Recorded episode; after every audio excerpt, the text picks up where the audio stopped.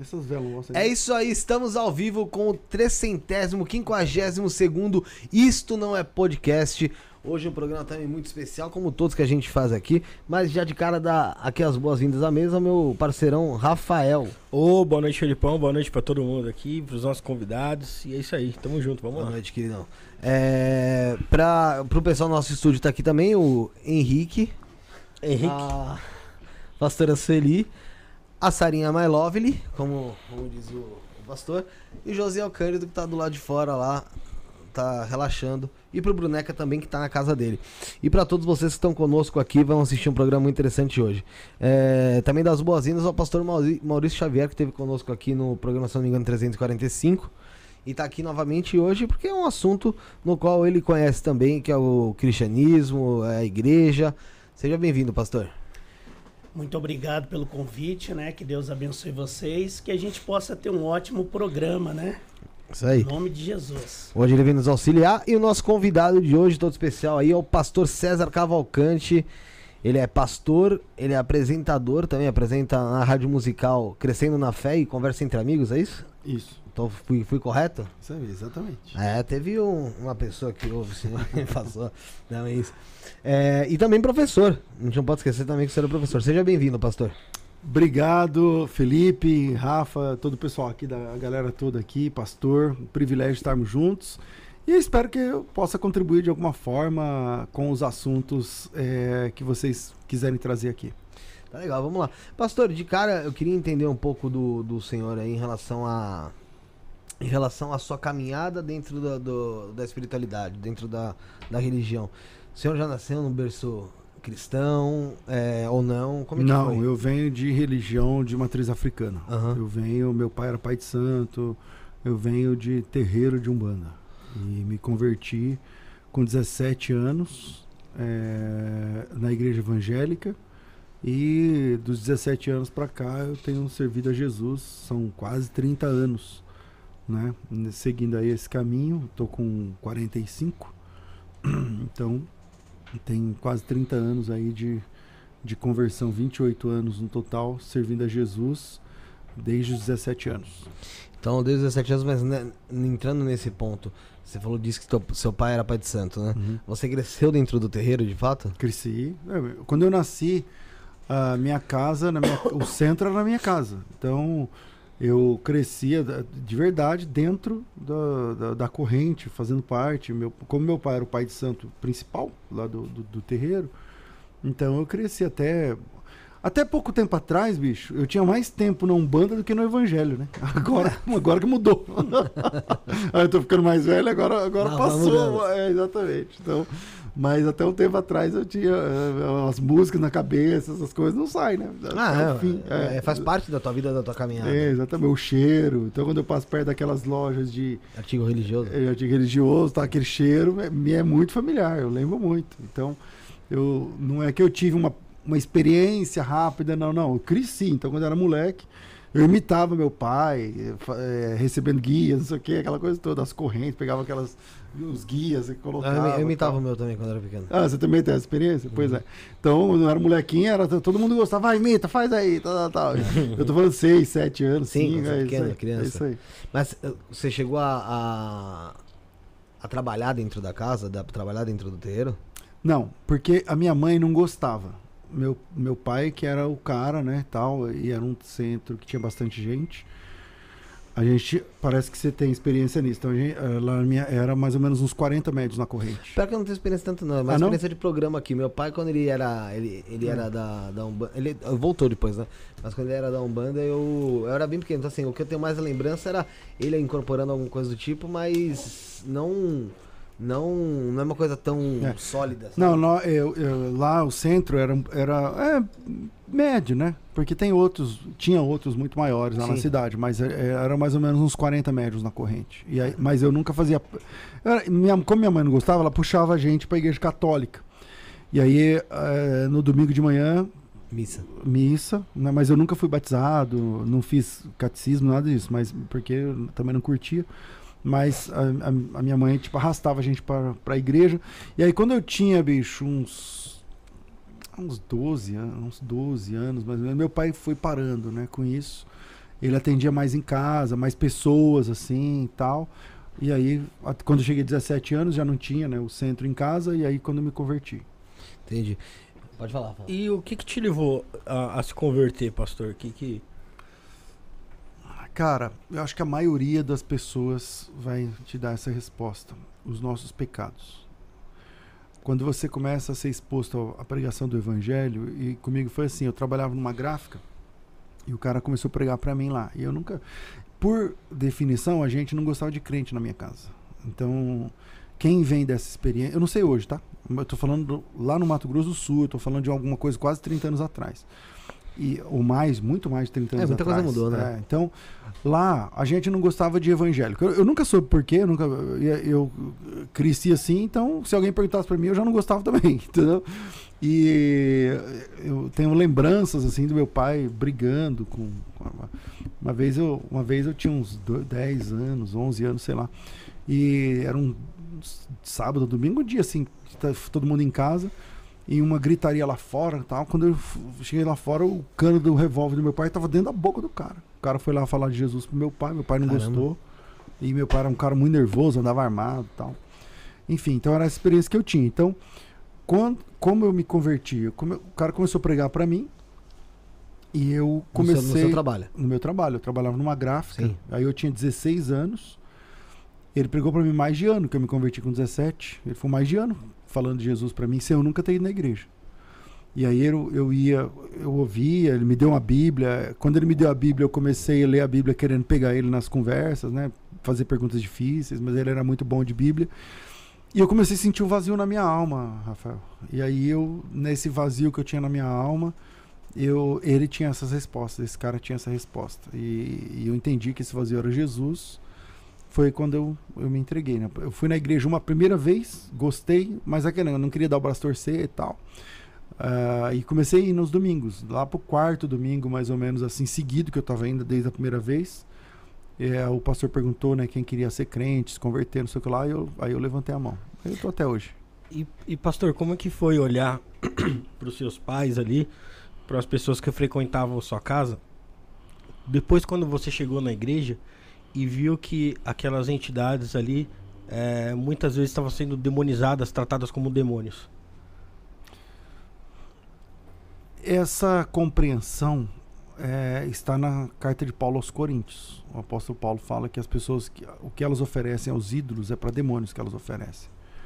E, e eu, foi muito natural para mim quando eu comecei a ler a Bíblia e começar, eu comecei a fazer o link com as experiências que eu tinha visto, né? Lá no centro, as coisas tal. E graças a Deus meu pai não ficou. Eu achei que meu pai ia me mandar embora de casa. Ele tava com a arma na boca junto que tava pregar. né? É, eu achei que ele ia me mandar embora de casa, mas ele. Aí ele me contou uma história. No dia que eu me converti, ele me contou uma história. Quando ele, quando ele era adolescente, ele tinha sido crente, eu não sabia. Ele, ninguém lá em casa. Bom, minha mãe devia saber, não sei. Mas, mas a gente, nós, nós somos quatro irmãos, a gente não sabia. E aí ele me contou essa história, que saiu da igreja porque ele tava. Foi. Ah, o pastor não teve sabedoria para lidar tal. E aí ele pegou e saiu e nunca mais, nunca mais voltou para a igreja. Entendeu? Então. É por isso, tanto ódio que ele tinha contra irmãos, e esse ódio foi passando pra gente. Pelo menos pra mim. Eu zombava de, de crente na escola, eu era terrível. Entendeu? Com essa história de, de não gostar de crente. Entendi. É, é compreensível porque foi o que você aprendeu dentro de casa, né? Era que era colocado, como você disse, existia e ainda existe de certa forma. O que eu acho um pouco errado, mas quem sou eu? Mas é essa segregação entre, entre as pessoas por conta da fé delas, né? É lógico que é uma, uma coisa às vezes acaba não encaixando na outra, mas você é, às vezes criar um, sei, um certo pre- preconceito com uma pessoa porque ela acredita em outra coisa. É, eu entendo assim, cara, que eu, você pode acreditar e professar a fé mais ridícula que existe. Eu tenho que respeitar você como pessoa. Exatamente. É, Você, sei lá, você adora uma árvore e, e, sei lá, e faz sei lá o que na árvore. Eu falo, mano, tá bom, eu não concordo. Se você um dia quiser discutir sobre isso, a gente vai discutir. Vamos abrir a Bíblia, o seu manuscrito aí do que você quiser. Vamos tentar entender, mas o máximo de respeito às pessoas. Eu Acho que a gente não pode desrespeitar as pessoas, por mais esdrúxula que seja a fé que ela, que ela professa. Você teve, você teve algum tipo de, de sei lá, é, repreensão dentro da sua casa quando você converteu? Não, então, quando eu comecei a ir pra igreja, eu fui o primeiro na minha casa. Fui- hoje as pessoas lá foram, se foram se batizando, se convertendo, beleza. Mas eu fui o primeiro. E quando eu fui pra igreja, então na primeira vez que eu falei pro meu pai assim, ó, eu vou pra igreja. Aí todo mundo falou assim, como assim você vai pra que igreja? Que a gente- o culto, a missa era domingo de manhã, né? Uhum. Eu falei, eu vou pra igreja à noite? Eu nem sei se igreja católica tem missa domingo à noite. Acho não que não tem, não. É, não sei. Eu acho Alguma, que não. a, Tem? se- a É. seis, a sete tem. Sei tem lá, sim, deve ter, não- né? não- Eu nunca- específicas, Algumas não. deve ter. Lá na minha, na minha cidade, é, a igreja Nossa Senhora Aparecida, onde eu ia, é, não tinha, era- a missa era de manhã. Sim. Aí eu falei, ó, vou na igreja. Falou, que igreja você vai? Aí eu falei, ah, o cara que me pregou pra mim chamava Dorival. Eu falei, não, o Dorival me chamou, tal, não sei o quê. E eu vou na igreja dele. Aí ele falou assim, ah, mas a igreja de crente, você vai? Eu falei, vou. Aí foi uma reclamada lá, primeira vez. Domingo que vem, fui de novo. No terceiro já começou a reclamar. É, que agora esse negócio fica enfiado de igreja. Eu falei, caramba, só fui duas vezes, mano.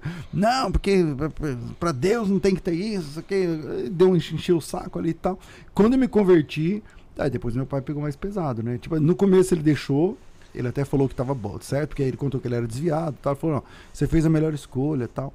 Eu era desviado, eu era dessa igreja tudo mais. Aí, quando ele, ele viu que eu tava me envolvendo demais. Ele aí, que era sério. Aí ele quis tirar, né? Ele falou: ah, não, pra Deus não precisa disso. Eu começava a orar em casa, ele, ele, ele não gostava, essas coisas. Mas eu acho que todo cristão, o apóstolo Paulo fala que todo aquele que deseja viver. Não, Tiago. Todo aquele que deseja vi- viver em Cristo vai sofrer perseguição. O crente que não, não é perseguido tá com defeito de fabricação. Tem alguma coisa. Entendi. O que, você quer perguntar, Pastor Maurício? Chega mais perto do quero- microfone. Porque aí você fica muito mais bonito. Primeiramente, quero dar bem-vindo ao pastor César. Prazer em conhecê-lo pessoalmente. Então, pastor, é, ouvindo aí o seu testemunho, é, um dos vídeos que o senhor fala a respeito dos 10 motivos que o senhor deixou de ser pré-tribulacionista, o senhor toca no assunto a respeito da, da igreja que você se converteu, que foi a Assembleia de Deus, né? Um dos motivos, pastor, que deixou você. é, não vou dizer que deixou, que levou você a sair da Assembleia de Deus, foi essa questão de você não concordar com essa questão em relação ah, ao pré, ao pós? Não, não. Eu saí da Assembleia de Deus pela politicagem. Você sair da Assembleia de Deus, por- não são todas, tá? Assembleia de Deus. Sim. É, mas eu sofri muito com. é, Porque assim, cara, eu, eu, eu me tornei pastor muito jovem. Muito jovem. Com Então, quantos anos você se tornou pastor? olha, eu solteiro, com 19 anos, eu já tinha documentação de evangelista. Lá na Assembleia de Deus é assim: evangelista e pastor é ministro. Então você tem cooperador, diácono, é, presbítero. E aí você tem evangelista e pastor. Então na convenção, evangelista e pastor vota. Então eu, jovem, eu não podia ser consagrado porque eu era solteiro, mas eu tinha documentação de evangelista. E, e eu comecei a pregar muito novo, cara. Muito novo mesmo. Então, eu, a primeira igreja que eu dirigi, igreja, igreja mesmo, eu tinha 20 anos. Eu tinha Caramba. 20 anos. Muito novo. Talvez 21.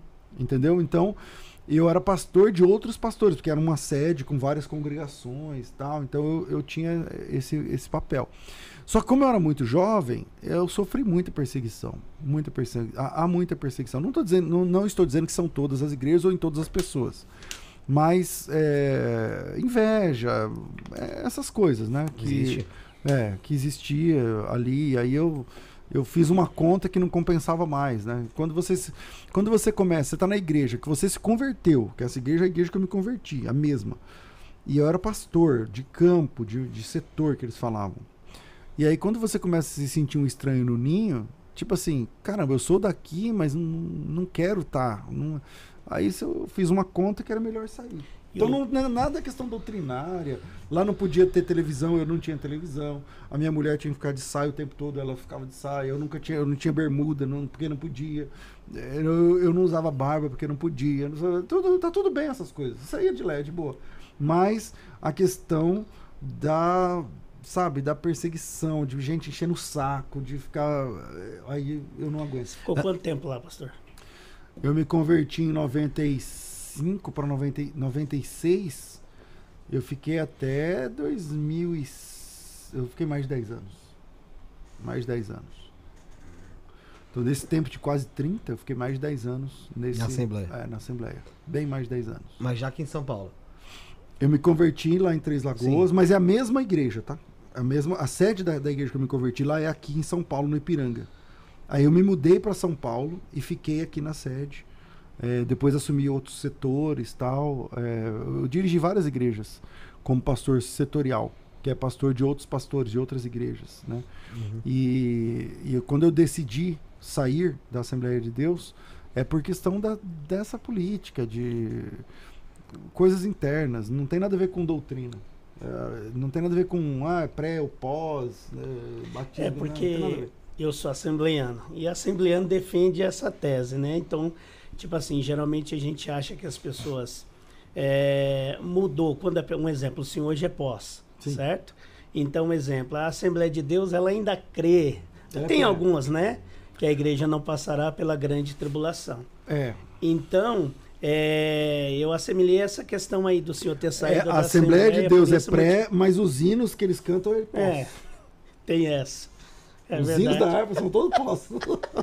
Todo hino que eles cantam que depois Jesus vai voltar é depois da grande tribulação, entendeu? Então, é, mas não é por conta disso, não. Eu acho que, é, como essa não é uma questão salvífica, é, crer que Jesus volta antes ou depois da grande tribulação não, não faz de mim inimigo da, dos pré Sim, ou sim, os sim. pré-inimigos. Eu também Deus. creio dessa forma, É pastor.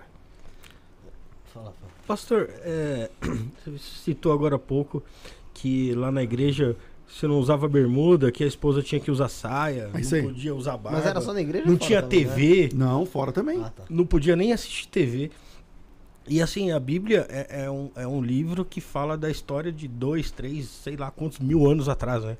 E o contexto social hoje é, é totalmente outro. Como que a gente aplica esses contexto, esse contexto moral e de sociedade hoje em dia? É, o texto doutrinário do Antigo Testamento é completamente moral. Então, você pega a regra moral que está escrito lá, e, e- e essa questão moral não, não, é, não, não importa que ano ou que cultura você está, você tem que obedecer teu pai e tua mãe. Você tem, não pode matar, você não pode cobiçar, você não pode. Então, esse conceito moral não, não tem nenhum tipo de viés doutrin, é, ele é doutrinário, mas ele não é de usos e costumes. É moral. Então esse conceito moral é atemporal. Agora, os usos e costumes, Rafael, geralmente tem a ver com interpretações humanas. Então o cara, ele interpreta que mulher não pode usar calça.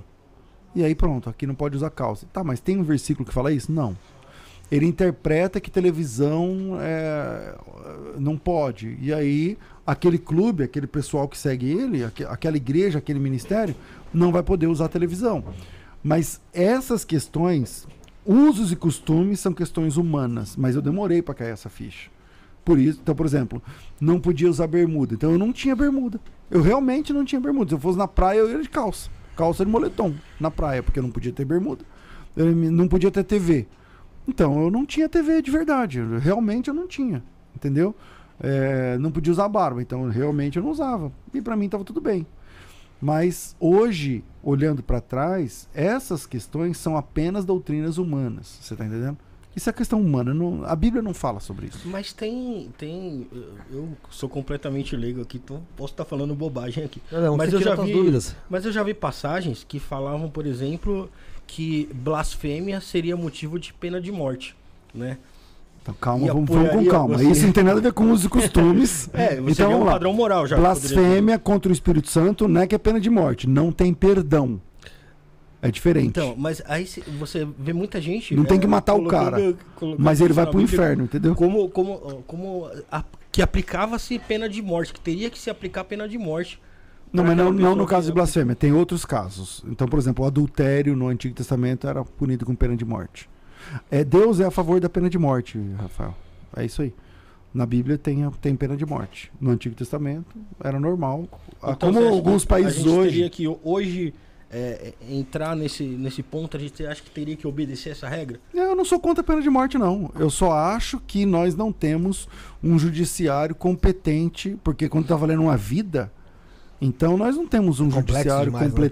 é, competente para julgar uma causa que vale uma vida. Então hoje eu sou contra a pena de morte, mas é, na Bíblia é, Deus é a favor da pena de morte. Mas Deu- Deus muda isso no Novo Testamento? Porque assim, uma vez veio uma convidada aqui, ela chama Danusa Aras. Ela fala sobre ufologia, eu sei que não vai encaixar aí. Mas ela diz que, na visão dela, o Deus do Velho Testamento é diferente do Deus do Novo Testamento. Bom, é. Vindo de uma pessoa que não conhece a Bíblia, é- é, tem várias visões sobre isso, né? É, tem pessoas que pensam assim mesmo. E, e como ela não tá aqui, tá bom. Não, não, tô falando assim, mas é, é, existe de fato uma mudança. Né? Tipo assim, vamos É, supor, gente parece vê- comportamental. Quando a gente vê ali o, o- o- o Velho Testamento, eu, como leigo, eu tô falando bobagem aqui, hein, pastor? Mas eu vejo, vendo aqui, é, a minha visão, eu via no, no Velho Testamento um Deus ali vingativo, né? Quantos anos você tem, Rafael? Eu tenho 39. Você é a mesma pessoa de cinco E- anos atrás? Não, mas... eu- Então, calma aí. o- Mas são duas pessoas diferentes? Ou é- você é a mesma pessoa e mudou seu Ah, comportamento? eu acho que é a mesma pessoa que muda o corpo- comportamento. Então vamos lá. dia a gente vai mudar o Então, comportamento. o, o- Mas, o Deus é, bíblico, ele se relaciona com os homens e, e esse relacionamento com os homens, ele tem uma cadência diferente, de fato, do Antigo para o Novo Testamento. Sim, Mas não significa que é um outro Deus. Não, não, não, não que é um outro Deus, mas tem essa diferença aí, né? Que a gente via um, um, um Deus ali vigoroso ali, que ele, que ele mostrava ali a, a, a- a- o vigor ali da, da, da justiça dele ali, até de forma mais, mais vista ali, né? De, de, de forma mais mostrada ali, né? Fala, foi eu que fiz isso aqui e tal, né? E no, no, no Novo Testamento a gente vê Jesus aplicando de forma completamente diferente, né? Com compaixão, por exemplo. Então vamos lá. O Deus do Antigo Testamento é amoroso. O Deus do Novo Testamento, que é o mesmo, é amoroso. O Deus do Antigo Testamento é justo, aplica justiça. No Novo Testamento ele também aplica justiça. A questão é que no Antigo Testamento parece que há um foco maior sobre os atos de justiça de Deus e no Novo um foco maior sobre os atos de amor e de graça de Deus. Agora não significa que são deuses diferentes ou que eles agem de forma diferente. Porque, por exemplo, eu mostro para você um texto do Novo Testamento onde um casal é fulminado na igreja e cai morto no chão porque mentiu. É Atos capítulo 5. O cara mentiu e porque ele mentiu, Deus fulminou ele, ele caiu morto, duro no chão. E a mulher dele chegou depois cobrindo a mesma mentira e a mulher dele caiu morta no chão, dura, é, igual o marido. Ananias e Safira. Ananias e Safira, capítulo 5 de Atos, na graça. Então, é, Mas não é que o o- Deus antigo, seria- Deus do Antigo Testamento é um e do Novo é outro. É que o Rafael de dois anos atrás é um e você é outro, só que vocês são a mesma pessoa. Só que não, a sim, sua- se eu assistir um filme hoje e assistir amanhã, eu vou ver de, de forma diferente. Isso aí. Cada, cada dia aí. eu vou estar vendo de uma Eu, eu forma. acho, que- eu acho que então o que, o que dá pra entender é o seguinte: o, Novo, o Velho Testamento ele é focado mais justamente nesse lado de Deus, no bondoso e na justiça. Né? No amoroso e na justiça. E no Novo Testamento ele é mais focado em Jesus. Então ele, por isso que ele mostra mais, mais fi- é, figuras de amor, mais coisas relacionadas à, compreensão tal. Eu creio que seja isso. Também tem, a, tem a- o É, foco e do livro. Uma né? coisa, pastor, também, que, que me incomoda, por exemplo, que Deus não foi lá e pô, caiu morto essas duas pessoas que mentiram ali. Uhum. E todas as outras pessoas que mentiram. E Então- não aconteceu nada. Foi justo isso? Então vamos lá. Primeiro, é, para a gente falar sobre justiça de Deus, é, a gente tem que tomar muito cuidado. Muito cuidado, porque provavelmente, é, Rafael, você não sabe tudo sobre Deus. Não, E- eu não, e- sei, não sei nada sobre Deus. É, então, não, não sei se vale a pena questionar a justiça de Deus. Perguntar uma coisa, questionar é outra coisa. E o que, o que acontece hoje, por exemplo, Deus tem agido com graça no mundo o tempo todo. Por exemplo, nesse momento tem um cara que está estuprando uma mulher, enquanto a gente está gravando esse podcast. Esse cara não vai cair duro no chão. Pode ser que sim, pode ser que não. Ontem mesmo eu vi um vídeo de um cara que foi assaltar duas mulheres, as mulheres começaram a orar e o cara caiu morto. Não sei se vocês já viram. Eu já vi esse vídeo. Eu já é, vi um vídeo. é, me mandaram ontem. É, é, então ali, claramente, o cara foi fulminado. Deus tirou o cara da, da jogada e morreu. A questão do cara que está estuprando a mulher agora e não vai morrer não significa que Deus não vai agir com ele com justiça, porque a ação de Deus não termina quando a gente morre. Tem, depois, um dia você vai estar diante de Deus, cara. Um dia eu vou estar diante de Deus. E a Bíblia diz que cada um vai dar conta de tudo que fez por meio do corpo. Então não vai ficar impune. A diferença é que ser eliminado da vida agora ou daqui 20 anos, o que, que é 20 anos de diferença diante da eternidade? Se o, cara vai pa... nada. Se o cara vai passar a eternidade no inferno, que diferença faz ele morrer com 60 ou com 40?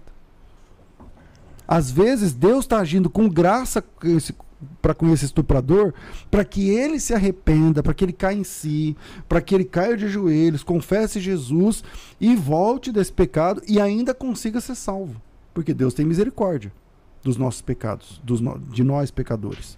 Então pode ser, e, e, e é isso que eu entendo, que Deus está agindo com esse vagabundo que está estuprando a mulher agora, com graça. Porque alguém vai pregar para ele, ele vai ter oportunidade de se arrepender. Quando Jesus morreu na cruz, ele morreu salvando um bandido. O bandido que estava do lado dele se converteu ali. Então, foi graça de Deus que levou esse bandido a morrer do lado de Jesus e ali se converter, porque a nossa vida não termina, não termina quando a gente morre. Então não dá para julgar a justiça de Deus, porque ah, ele aprontou e não aconteceu nada. Ele aprontou e caiu morto. Então Deus é injusto por causa Não, não, não. O jogo não terminou. Então, para a gente falar se Deus é justo ou injusto, primeiro a gente tem que ser eterno. Porque da eternidade você vê o todo. Então não tem como você. É coisa de você falar assim, nossa, o então, pastor César é um homem dizer... íntegro só porque você me viu aqui. Você não conhece a minha vida inteira. Então, pastor, do mesmo, do mesma forma que eu não posso dizer que ele é injusto, eu também não posso dizer que ele é justo. É, se você quiser dizer que ele é justo, pela Bíblia dá. Pela Bíblia dá. Se a Bíblia é a palavra de Deus revelada, então ele é justo. A palavra de Sedek, em hebraico, se aplica a Deus, é um dos nomes de Deus. Então, Sedek. Sedek. Tzedek, é, é TS, Tzedek. É, então, é que é a, a, a palavra para justiça de Deus. É o significado de justiça. É, justiça. Então, eu sei que Deus é justo pelos atos de justiça que ele faz. Por exemplo, isso que eu estou falando. Por que, que vai ter juízo final? Vai ter juízo final porque ele é justo. Vai ter juízo final porque ele é justo. Porque um dia. Escolha o caminho que você quiser. Um dia você vai estar diante de Deus para ser apenado, para receber a sua pena, a sua sentença eterna, ou no céu ou no inferno. Tem dois caminhos. E esses dois caminhos partem de Deus. Você vai estar diante de Deus e aí você vai receber a sua sentença final. Posso, é... qual, qual, dos dois? Tira para joga em pouco. Vai lá, pastor. Pedra, papel, então, Só completando aí o que o pastor falou. Também em relação a Nani e Safira, a gente também precisa saber o contexto da palavra. Por que, que Deus matou a eles? Porque você dizer que Deus é um Deus de justiça, um Deus que mata, sem saber o porquê que Deus fez aquilo, né? Então existe um contexto ali, né, em Atos dos Apóstolos, por que, que Deus matou aquele casal, né? E eu também creio da mesma forma que o pastor ele falou, nosso Deus é um Deus de misericórdia. Independente do delito, do pecado que a pessoa cometeu, ela tem oportunidade de se arrepender.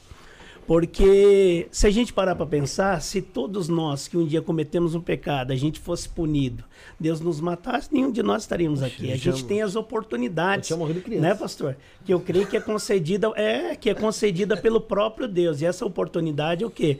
É na expectativa do homem se arrepender, porque a questão aí eu creio que é questão de salvação, né? É a questão da pessoa ter oportunidade de conhecer a Deus, conhecer a Cristo. E eu também concordo com o pastor, essa questão da justiça de Deus é uma questão muito difícil de você tratar, porque você conhecer esse mistério de Deus é, é muito difícil você compreender. Porque é por isso que ele é Deus, né? É, por isso que ele é Deus. Eu, eu, eu acredito em Deus, eu, eu tenho a, a, minha fé, mas tem uns pontos que eu realmente questiono a, a, sobre o que é, o ser humano sabe sobre Deus. E um desses é, é justamente essa justiça. Porque eu não consigo ver como algo justo, por exemplo, é, um cara que foi um genocida, que matou pessoas, que tratou mal várias pessoas, e, e aí, poxa, depois ele se arrepende e tá tudo bem. E aí o outro que também teve a mesma oportunidade de fazer a mesma coisa e não fez, Mas aí eu acho que tá Também tá disponível na pros mesa. dois. Tá disponível tanto pro genocida como pro outro. Quem escolheu optar por se arrepender, se deu bem. Quem não É a escolheu. oportunidade Não. para todos. Ó, Nesse ponto eu enxergo assim, apesar de, de eu, de eu entender a pon- o ponto que você fala em relação à justiça, eu acho que essa é a hora que a gente entra pra falar de Deus nesse ponto, né? A gente entra naquilo que a gente fala sobre galáxia e o, o- o mundo cósmico. São coisas que fogem da nossa compreensão, coisas que fogem da nossa, nossa, da nossa parte cognitiva. Então a gente às vezes não consegue entender ali o mistério por trás daquilo, Sim. porque a gente já. A gente, Não, mas é que as pessoas, por exemplo, a cabeça do Rafael é assim, ó. Ah, eu não entendo essa justiça porque é injusto. O cara foi um vagabundo, Sim. um, um estuprador, de sei lá o que, sei lá o que que é de pior. O cara é um estuprador de bebês, sei lá, qualquer Sim. coisa assim. Aí ele já se melhor. arrepende, aí ele é salvo. Pô, não é justo. Então, mas quem diz que o céu é justo?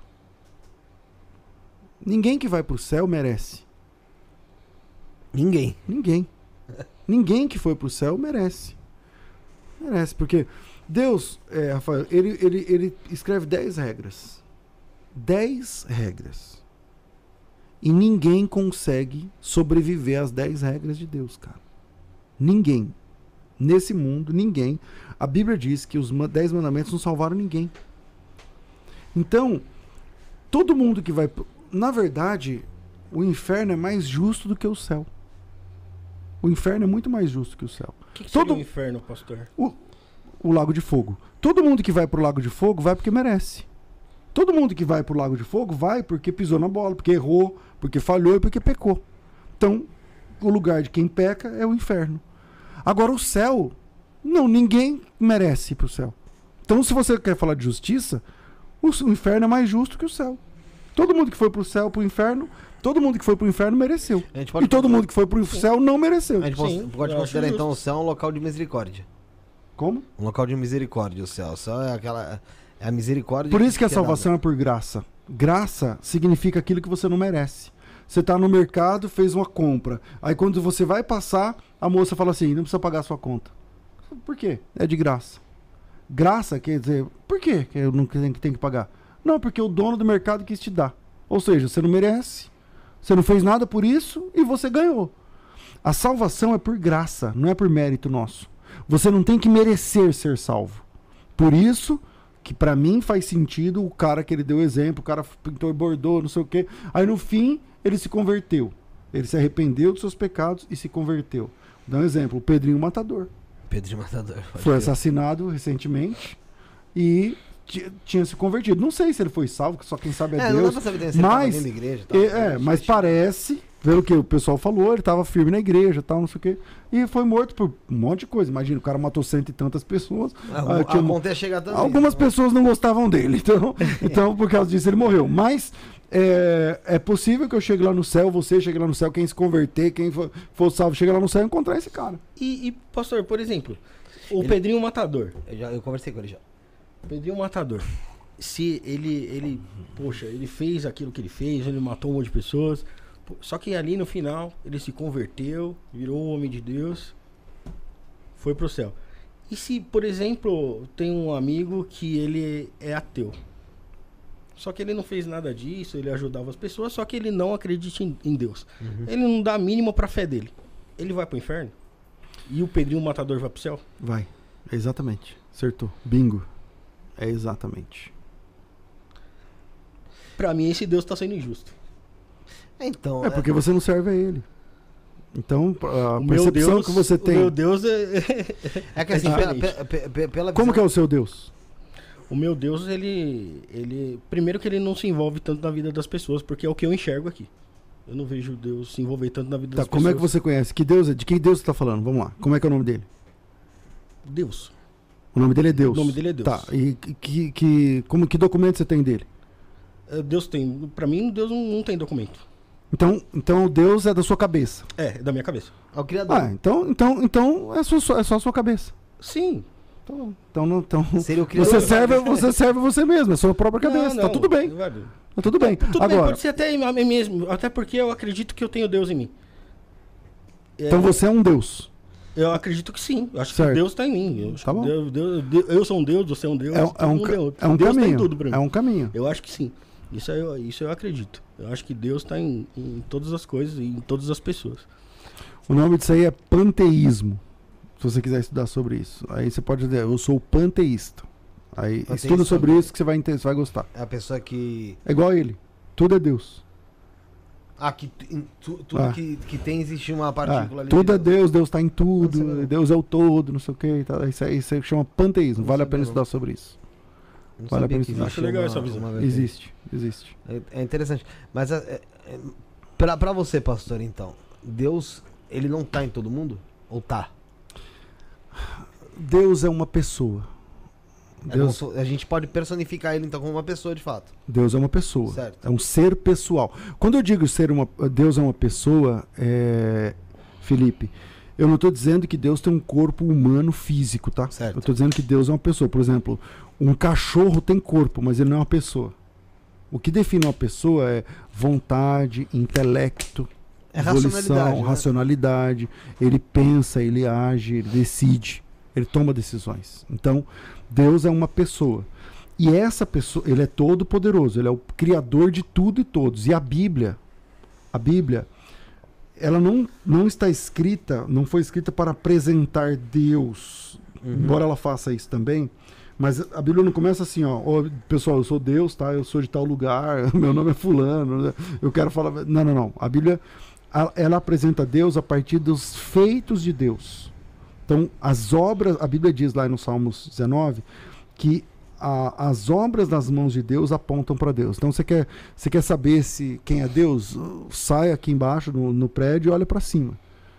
A Bíblia diz que os céus manifestam a, a glória de Deus, o firmamento anuncia a obra das suas mãos. Então, esse Deus, Criador, tem um livro que é a Bíblia, e a Bíblia e a teologia e tudo mais não fala tudo sobre Deus. Ela fala o que a gente precisa saber. A Bíblia tem na, tem na Bíblia o que a gente precisa saber sobre Deus, sobre o caráter de Deus, a vontade de Deus.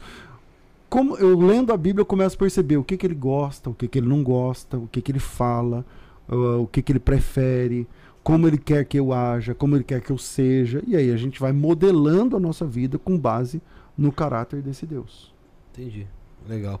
Só avisando o pessoal aí, galera. ahn, de- embaixo aqui na descrição tem linkado aí o canal do Pastor César e o canal do Pastor Maurício também tá linkado. Então você clica aí, vai direto pro, pro canal deles. E você pode se inscrever também lá, tá bom? É, pastor, quando ele, ele, ele o Rafael comentou anteriormente até em relação a Deus é, se mostrar é, como sendo o, o Todo-Poderoso mesmo ali no, né, em algumas partes da Bíblia. Você crê que isso tenha sido, vamos supor, a passagem que eu, acho que você pregou domingo agora, foi esse do 14? Isso. Foi? É, esse do 14, né, que é a... Terceiro Mo- mar. é, isso. O Moisés fugindo, saindo com o povo de Israel, né? Saindo do Egito. E na Bíblia, em Êxodo 14, fala, eu não vou saber, talvez falar com as mesmas palavras, mas que, mas sendo mais, mais, simples, mais simples, que o povo tava lá entre, do- entre os montes, tinha o mar à frente, ou seja, não tinha pra onde fugir, e, e fala, ainda fala ali que Deus, é, como se fosse, instigou, deu fúria no coração do faraó, pra ele ir realmente atrás do pessoal de Israel, que tinha deixado, que ele tinha libertado, ele deixado sair, né? Ir atrás. E quando ele deu, eh, coloca essa fúria, e o, e o pessoal. Porque pelo, pode até ser que eu esteja errado, pelo que eu entendi de bastidores de história, a, a, a travessia do Mar Vermelho, ela não é. Ela não é assim tão rápida. Ela é uma coisa que dura ali um tempinho que eles vão atravessando. Oh, muitas horas. É, então. Muitas horas. Foi isso que eu percebi, que eu até falei pra, pra minha esposa. Falei pra ela, pelo que eu entendi aqui, isso aqui não durou, não foi tipo, ó, passei um laguinho e fui embora. Cara, são né? centenas de milhares de pessoas atravessando. Então, Então, é um- muitas um mar horas. muito extenso também. Enfim, ah, e ele instiga ali o coração do, do faraó, pra logicamente também chegar os, os servos dele, pra irem atrás do povo de Israel, pra quando eles estiverem, estivessem bem ali no meio, porque eles entram no mar também, e aí sim, quando o povo de Israel passasse, fechasse o mar em cima deles e sem, sem pena deles, pra que quem tivesse ficado Sem atrás cerimônia. visse que ele era Deus. é, é, é, quem tava com Moisés ali era o verdadeiro Deus. Certo. Então, no início ele da, do, da, da Bíblia, é, existia uma necessidade, você, você enxerga, de Deus mostrar que ele de fato existia, que ele era o, o Todo-Poderoso naquela questão? Ou isso daí são casos à parte? A história de, da história da Bíblia aponta sempre para Jesus. Tudo aponta para a chegada de Jesus. Tudo, tudo, Uhum. tudo. Então, o Moisés tirando o povo do Egito é um protótipo, é, Felipe, para Jesus tirando as pessoas do pecado. Tirando as pessoas, porque no Egito eles eram escravos, assim como nós no pecado, o pecado nos escravizava. Os vícios, o pecado como um todo. As ideologias, enfim. Então, o que está acontecendo no Antigo Testamento é cíclico, vai acontecer de novo e Jesus e tudo vai apontar para Jesus. Então, o, na teologia a gente chama de sensus plenior, é quando você tem um tipo no Antigo Testamento e o fato no Novo Testamento. Uhum. Então, é como se Jesus fosse o Moisés verdadeiro. Então, o Moisés lá da Bíblia, ele existiu, mas ele aponta para um Moisés muito maior, que é Cristo. Então, tudo que está escrito lá é verdade, realmente aconteceu, são fatos realmente históricos. Dá um Google aí que você vai ver achados arqueológicos, por exemplo, a respeito dessa travessia do Mar Vermelho e tudo mais. Só que isso aponta para uma coisa muito maior no Novo Testamento. Então, o que está acontecendo ali é um fato. Só que esse fato ele é uma escada que, para um acontecimento histórico muito, muito maior e posterior que acontece com Jesus. Isso acontece com José, isso acontece com Moisés, com Abraão. Todo, todo esses, todos esses caras escritos na Bíblia estão de alguma forma apontando para Jesus. Não sei se estou respondendo sua pergunta, mas é, é isso. Lá é um fato histórico, realmente aconteceu, mas eles estão apontando para Jesus, que também é um fato histórico, mas que vai estar distante, sei lá, 3 mil anos na frente. Entendi. Tem outro, outro fato, posso pode me ajudar agora. É, quando eu falei sobre. Quando a gente tava até. Não sei se eu cheguei a conversar com você domingo. É, em relação a Elias. é, ter- a gente falou sobre reencarnação. Sim. Elias ter sido João, eh, João Batista depois. Isso não é todos, todo o parâmetro que se mostra dentro do Espiritismo para uma reencarnação, porque é, é, diz ali que, ele, que Jesus fala para os seus discípulos, né? Que eles questionam. Ah, lembrei qual que é a passagem. Eles estão num monte e aí Acho que é aparece. Mateus 14, né? Isso, Mateus 14. Aparece Elias e ah, Moisés, é isso? É Mateus Isso. 17. Elias, Moisés, e Mateus 17. Elias, Moisés e Jesus. É isso aí. Vocês Então, estão bom de. Bíblia, hein, mano? E aí, ah, Pedro diz até que, a- que se quisesse que fizesse um ta- tabernáculo para os três, né? Ah, e aí o, o Deus ah, pa- pa- pa- pa- parece que para uma nuvem, alguma coisa do tipo, né? Uma luz, né? E Deus começa a falar com eles, eles se assustam e tal. Enfim. E aí quando eles estão, acho que descendo já o monte, é, existe o questionamento em relação a, a acho que é Pedro que fala com, com Jesus sobre Elias, né? Ah, que o pessoal, que as pessoas esperam pela volta de Elias. Espera até hoje, né? A, a partir do, do Sim, judeu, do judeus. judaísmo, né?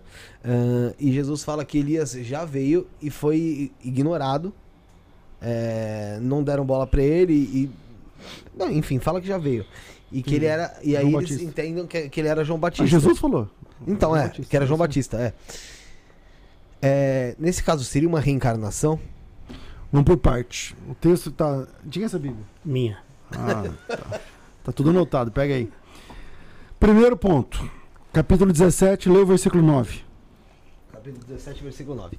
E descendo eles do monte, Jesus lhes- ordenou, dizendo: A ninguém conteis a visão até Ninguém que conteis o quê? a visão. Ninguém conteis a? A visão, ninguém Tá, conteis a é uma visão. visão isso aí. É. Então Moisés e o Elias não estavam lá fisicamente. Sim, era uma vi- é. então, então por parte. Uhum. Porque reencarnação significa o cara voltar com o corpo do outro. Ah, não, não, sim, aqui, aqui pra mim tá, tá elucidado. então calma É aí. isso. Então lá é uma visão. Tá aí no texto. Sim, Agora volta duas páginas. duas partes? Páginas. Duas páginas. Capítulo 14. João É. Batista. Quê? A morte de João Batista. Vamos lá. No livro dos Espíritos do Allan Kardec, Uhum. está escrito que para que um espírito reencarne, para ele reencarnar, para ele. Como é que eu vou te explicar isso? Para um espírito surgir, ele utiliza a forma da última da última encarnação, tá? o João Batista já tinha morrido. Se o João Batista de fato fosse a reencarnação do Elias, quem tinha que aparecer aqui era o João Batista, não o Elias. O João Batista também já tinha desencarnado. Estão me fazendo entender ou não? Sim, sim. Então, então vamos lá. São dois... Primeiro argumento, alinhando uma visão. Segundo argumento, para que aparecesse o Elias aqui, se o João Batista já tivesse morrido, que já foi duas páginas atrás, então a, a cara, o rosto, a forma que tinha que aparecer ali já era do João Batista, que é conforme o livro do Allan Kardec. Isso o Allan Kardec define. Uhum. Tá? Não, eu não sou espírita mais, Sim, sim, mas. É, o, é- é o, o espiritismo define, define assim. Terceiro argumento. Para que uma pessoa reencarne, é preciso que ela morra. Sim. O Elias não morreu. É, então, é isso que me pega. Porque foi o que eu até conversei com ela, falei com o pastor. É, o fato de eu não virar e falar, poxa, isso aqui é totalmente uma reencarnação, é o fato de Elias ter sido arrebatado. Então, Elias não morreu. Então, se o Elias não morreu, como ele vai reencarnar? é, é meio complicado isso daí. Mas entende-se de fato, então, que era João Batista. Vamos lá. A última, o- a- as- os dois últimos versículos do Antigo Testamento, é, e- e- eles terminam com uma promessa.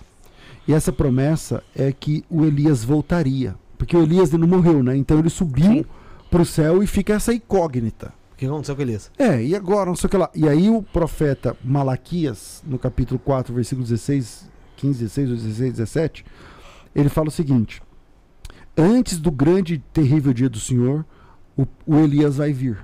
Mas como assim o Elias vai vir? Então, você falou bem, acho que você, não sei como você tem acesso a essa informação, mas está certo, que o judaísmo espera o Elias. Por exemplo, numa sinagoga hoje, numa sinagoga hoje. acesso porque são 350 programas falando quase espírita. Pois é, bicho. Uma hora eu vendo É. alguma coisa. Não, o- o- numa sinagoga hoje, tem uma cadeira chamada cadeira do Elias, Esperando. esperando o Elias. Na Páscoa judaica, que foi comemorada dias atrás agora, é, na, na casa dos judeus fica uma cadeira vazia, que é a cadeira do Elias. Então eles esperam o Elias. O que acontece é que Jesus Cristo, em Mateus capítulo 11, interpretou que a vida do João o Batista cumpria aquela profecia. Não que é a reencarnação um do outro, porque o cara nem morreu. Então não dá para ser reencarnação. Mas que surgiria o, o, o profeta João Batista. Quer ver? Ne- Nessa, hum, vou mostrar aqui para você o nascimento de João Batista e a profecia que é dita aqui. Diz assim: é, Sua oração foi ouvida, sua mulher terá um filho, o nome dele será João. Terás prazer e alegria, e muitos se alegrarão no seu nascimento, porque ele será grande diante do Senhor, não beberá vinho, não beberá bebida forte, será cheio do Espírito Santo já desde o ventre. Converterá muitos dos filhos de Israel ao seu Deus, irá diante dele no espírito e virtude do profeta Elias. Espírito e virtude no profeta Elias, para converter o coração dos pais aos filhos rebeldes. Ou seja, ele não está dizendo que vai ser uma reencarnação, mas que o ministério do João Batista vai ser idêntico ao ministério do profeta Elias. Então Jesus diz assim: o profeta Elias, o espírito do profeta Elias, que não é o espírito A dele, a essência, o ministério do profeta Elias se cumpre ou se completa através de João Batista. Então não necessariamente é uma reencarnação por basicamente por essas eu construí aqui um tripé, três razões pelas quais não é uma reencarnação. Primeiro é uma visão. Segundo, o João Batista já tinha morrido. Sim. E terceiro, o Elias não morreu. Então, é dentro do livro dos espíritos, dentro do, do- da doutrina é, espírita, não pode ser reencarnação, porque não cumpre esses, esses episódios. Entendi. Não, não, pode continuar. Só. Você não ficou chateado comigo, não, né? Não, pastor, imagina. Tá bom. A gente É tá isso. acostumado aqui, isso aqui é. Ah. Aqui o debate é... comigo ficou meio murcho. Não, não. Nada, Não, é isso mesmo. É, é Não, eu, ideias. tava, eu, tava, eu tava aqui, quietinho aqui, que eu tava aqui procurando aqui, que um negócio que eu fiquei curioso. Hum. Que foi é, quanto à questão da, da abertura do, do Mar Vermelho. Que você disse que tem um fato científico ali, histórico, que comprova aquela abertura. E eu nunca tinha visto nada sobre isso, a não ser o que está escrito na Bíblia. Nenhum fato que comprovasse aquela história ali. É, Não, dá um Google. É, então, isso que o que, tava o que, o que, que é, o pastor, para o pessoal que é mais em casa Ah, tá mais tem, por exemplo, rodas de, das carruagens. de carruagens que foram encontradas no mar. Porque assim, ó, o Mar Vermelho, ele, ele entra em dois raios na Terra, fazendo dois golfos. Um golfo chama Golfo de Suez Sim. e outro golfo chama Golfo de Aqaba. O golfo pelo qual o, o Israel passou é o Golfo de Suez. Uhum. É, e nesse Golfo de Suez, no local. é, porque o Golfo de Suez ele é, um, ele é um, um corredorzão assim, de água, é gigantesco, tá? Gigantão. E, e ele tem de largura alguma coisa como 20 quilômetros. Então não é tão assim também que. É, é chão, Mas dá né? um tempo pra passar, vamos lá. Não, É, você pelo faz menos 20 umas- quilômetros andando, andando você faz em meia quatro- hora, 40 minutos. Não, Não, 20 quilômetros. 20 quilômetros? quilômetros? Se o Cinco- senhor me cinco mostrar horas. fazendo 20 quilômetros Em meia em hora, 40, 40 minutos, eu zero a vida. Mas- Tá Caminhando 20 quilômetros? Não, Não dá. Quanto tempo? Uma hora? Não, pastor, Não, pelo amor de pastor, Deus. não. Não, Pelo menos umas cinco caminhando. horas, eu- umas caminhando quatro- rápido. quatro, cinco horas, caminhando rápido. Não. É, o José falava que fazia. Então fala aí, repete aí, como é que é? Não, não é isso. Isso é uma 30 piada, quilômetros em quanto? Isso é uma piada que a gente tinha. Ah, uma piada interna. É, aquele, era, aquele menino lá fora ali, ele era corredor, ele era corredor. E aí ele fala, aí eu zoou ele falando que ele contava que fazia 30 quilômetros em 30 minutos. Sabe? Aí eu fico tirando O meu dele. máximo na esteira foi 5 quilômetros em 42 minutos. Então, meu máximo quando eu fazia a caminhada foi 7,4 por hora, vai, por aí. Que horas? Silvestre tem 15 quilômetros e é feito em mais ou menos 45 minutos. É. Pronto, 15 quilômetros, 45 Ah, minutos. São Silvestre, né? Mas não, tá Calma, falando não, calma, um calma aí, calma aí, calma aí. corre- Não, calma aí, calma aí. Vamos lá, vamos lá. Estação Silvestre é, é quantos quilômetros? 20? 15. Qui- 15? Então nem é meia maratona. Não, São Silvestre é menos. É, É São. Silvestre é uma Então, corrida, então, não é uma 15. A gente tá entre 18 quilômetros, 20 quilômetros de largura. Um cara correndo faz em 45 minutos, vamos dizer que faz em uma hora. Que é aquilo que eu te falei. Correndo. Então, tira, tira isso à parte. Porque Tá. tem quem faz em 40 minutos? Tem. Tem quem faz em, em uma hora? Tem. Mas não é normal. Mas para atravessar, eles levaram horas e horas e horas. Mas é possível. O que eu tô falando é que é perfeitamente possível. É factível que eles levassem 7 horas, 8 horas para atravessar. Até pela quantidade de gente. É, a para atravessar esse lugar. Mas E é a possível dificuldade, atravessar né? em uma Imagina, hora. Imagina, porque o cara faz 45 minutos, mas ele tem um É, tênis quando eu falei moderno 20 com- minutos, acho que eu exagerei. pijamas, ele treina É, eu não sou do ramo, mas quando eu falei 20 minutos, eu exagerei. Mas dá pra atravessar em uma hora. Mas ninguém vai atravessar. Se você atravessar com a língua pra fora, não é o caso. Moisés tinha 80 anos. Então, vamos colocar aí 7, 8, Botar uma 7, 8. 10 horas de travessia. Mas o que importa é que é, é, é, essa geografia e especialmente a hidrografia mostra que esse, é nesse, é nesse, Nesse estreito, nesse lugar que é curto, né? Então é um trajeto de 18 quilômetros, 15 É, quilômetros, 20 teoricamente é quilômetros. curto mesmo. Tudo bem, aí, aí sim, isso explica essa travessia. Pra se fazer um estudo em cima. Inclusive, o senhor já foi pra Israel, né? Quantas Umas 60 vezes.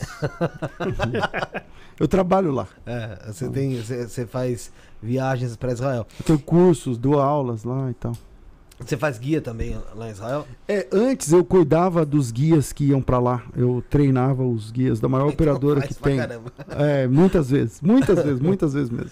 É. Eu tava falando com um cara do Egito agora, antes de falar com você. É? É, Pô, que mora perto desse lugar que eu tô falando. Sério? É, É isso que eu ia perguntar. É um- uma coisa que deve ser magnífica, né? Você tá. Ah, é muito legal. Muito legal. É uma, uma experiência. É porque você vivencia a história ali na, na sua mão.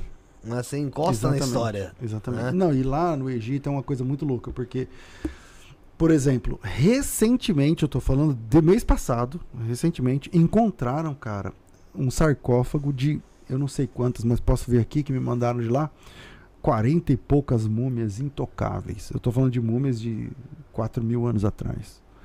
Com tudo, com tudo, com tudo. Que você pensar, ouro e Caramba. tal, tesouro e tudo mais. Então, o Egito é o tempo inteiro descobrindo, ah, tendo achados arqueológicos, o tempo todo.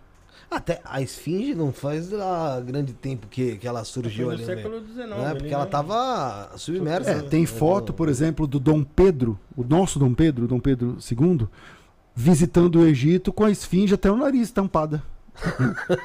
Entendeu? Você que tá no Google, coloca aí, foto do, do, do- do Dom Pedro na esfinge. Você vai ver isso aí. Aí Maradona foi visitar lá, limpa. Contrataram uma brincadeira. Maradona já até foi. Não, mas então, tem muita coisa que imagina que ainda pra, pra achar, pra se descobrir e tal. Tanto Ah, que- muita coisa, muita coisa. Tanto que assim, eu lembro que uma das vezes eu fiquei muito fascinado ouvindo um podcast com o Rodrigo Silva, né?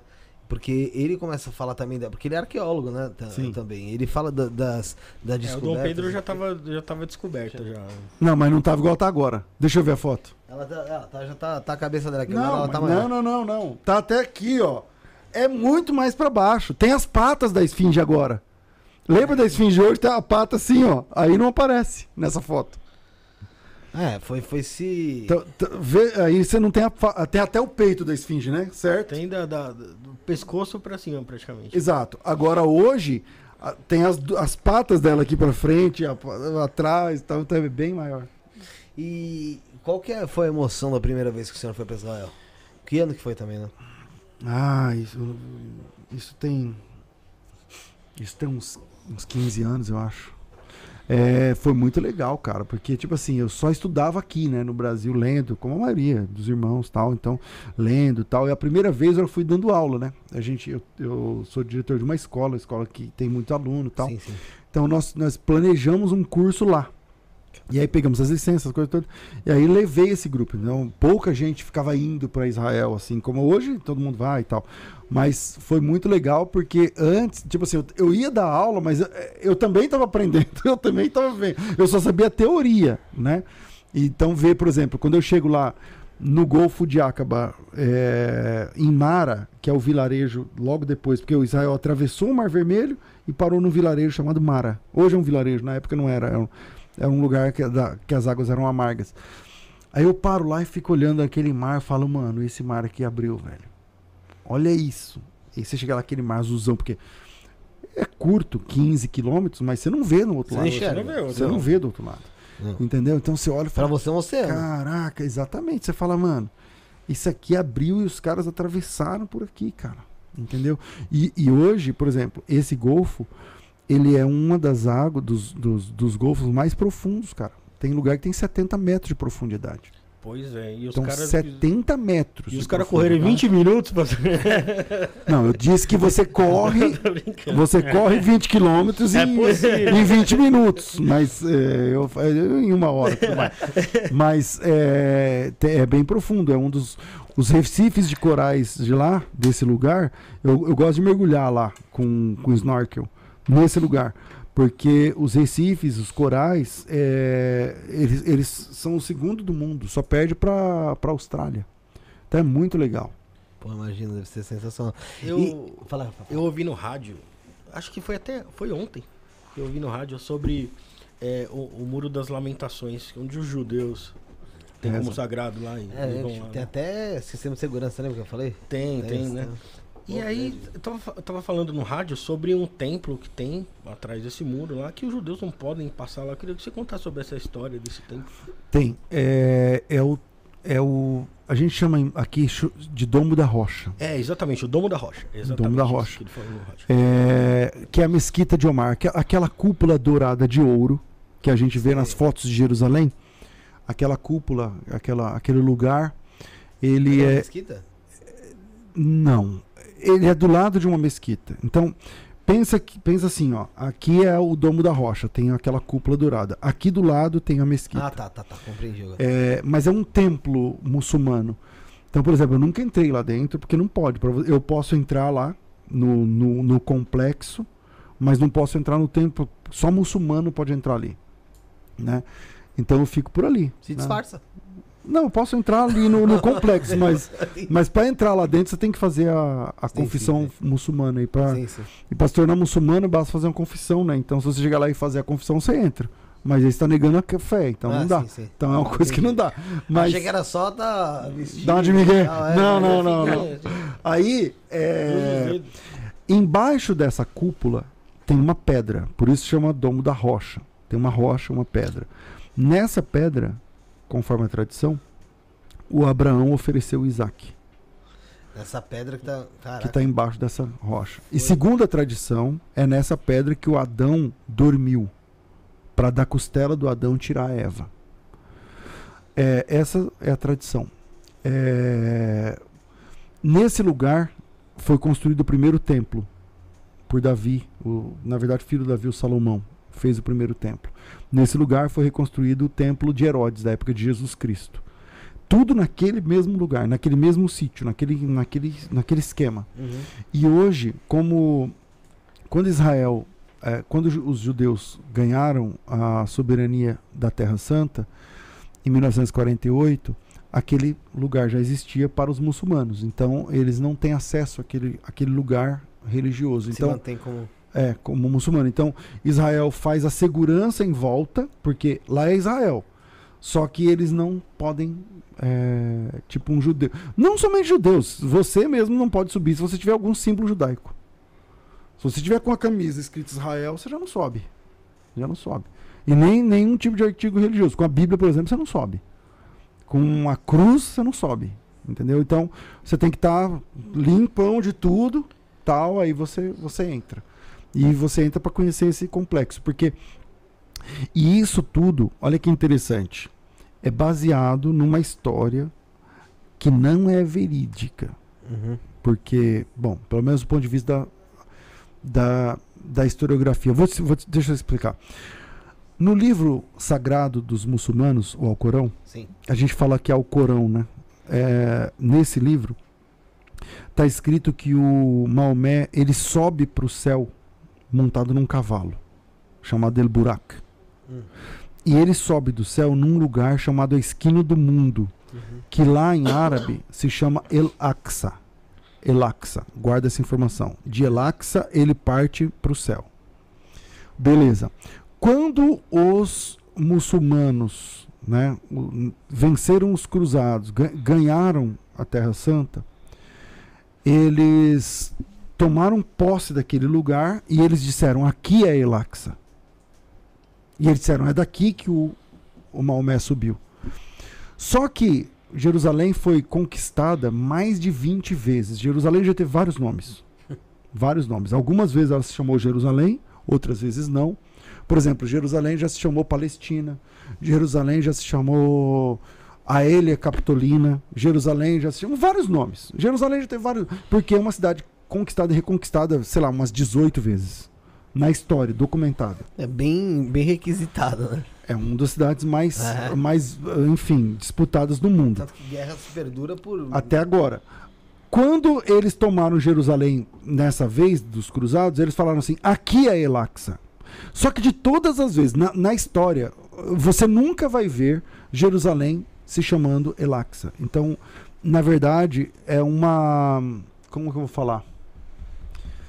É um Uma historinha. é um esquema para tomar o lugar e dizer é daqui que então eles transformaram ele- aquele lugar tanto é eu não disse que aqui é o templo aqui é a mesquita Aham. a mesquita chama Elaxa por causa dessa história e aí dessa mesquita então eles entendem que dali é um lugar sagrado para o muçulmano porque o Maomé Subiu dali. subiu dali só que não tem fora disso não, não tem nenhum tipo de livro histórico um livro acadêmico que fala ó isso aí já se chamou Elaxa. Não tem, só os muçulmanos creem assim. E porque eles creem assim, aquele lugar é sagrado, porque aquele lugar é sagrado, o judeu não pode entrar e vira essa guerra. Não, mas aí é. É a fé deles, né? tem Não, mas não é, rela- não, é, não é nem em relação à fé, porque se fosse em relação à fé, dá pra falar um monte de coisa da Bíblia. Ele tá falando que não tem nenhuma, é, do- nenhum documento histórico Sim. que retrata ali Que aqui ele chama. Elaxa, exatamente. É, não. Pastor, é, em relação, então, essa mesquita estaria no lugar onde está o Monte Moriá, É em cima do Monte Moriá. certo? É, uma profecia bíblica, o terceiro templo seria ali? É, se for, se for para reconstruir um terceiro templo no lugar original, tem que ser ali. Não pode ser outro Porque lugar. os judeus esperam isso, não espera, pastor? Eu acho, pastor, que essa é uma esperança mais do cristão do que do judeu, você acredita? É mesmo. Porque assim, ó, no meio cristão, especialmente no meio que estuda escatologia e tal, grandes escatólogos vão, vão dizer assim, ó, vai ter a construção do terceiro templo, e quando construir o terceiro templo é porque Jesus Jesus está voltando, não sei o quê. Beleza, então lá em Israel tem dois é, tem duas instituições que fazem isso. Tem os Amigos de Sião e tem o Instituto do Templo. Tem esses dois. Que eu conheço, tá? Eu, eu não sei, se pode ter mais, mas que eu conheço tem esses dois. Beleza. Ambos estão trabalhando por, por essa questão da reconstrução do templo. São instituições judaicas. Beleza. Só que, cara, eu.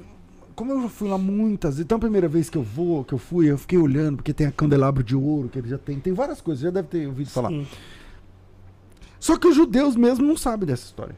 Tipo assim, se você estiver na frente do museu do Instituto do Templo, e se você ficar lá fora, cruzar o braço, ficar, fica passando o pessoal de- na rua. Se você parar alguém e falar assim pra eles: O que, que é aqui? O cara fala: Não sei. Eles nem sabem, entendeu? Então não há essa. A gente, nós cristãos brasileiros, a gente acha que o judeu é muito espiritualizado, é muito. Não é não, cara. Não é não. No último censo, a religião entre dentro de Israel que mais cresceu foi o ateísmo. Então tem muito judeu ateu. Muito. Muito. Ateu? É, porque ele judeu é como se fosse ali a. É como se fosse a etnia. tipo, ele vem do. É judeu, é, não, Ah, mas, é, é ele não, Judeu pelo local. não, ele pela- pra, não, ele pratica as festas judaicas, a Páscoa, a guarda do sábado, não sei o quê, mas é uma cultura. A tradição. cultura. Mas ele não crê mesmo. É tipo festa de São João pra. Que, que o pessoal vai na quermesse, mas ai, vamos supor. Não, numa- né? O cara é ateu. Ah, o cara é ateu, mas ele vai na quermesse.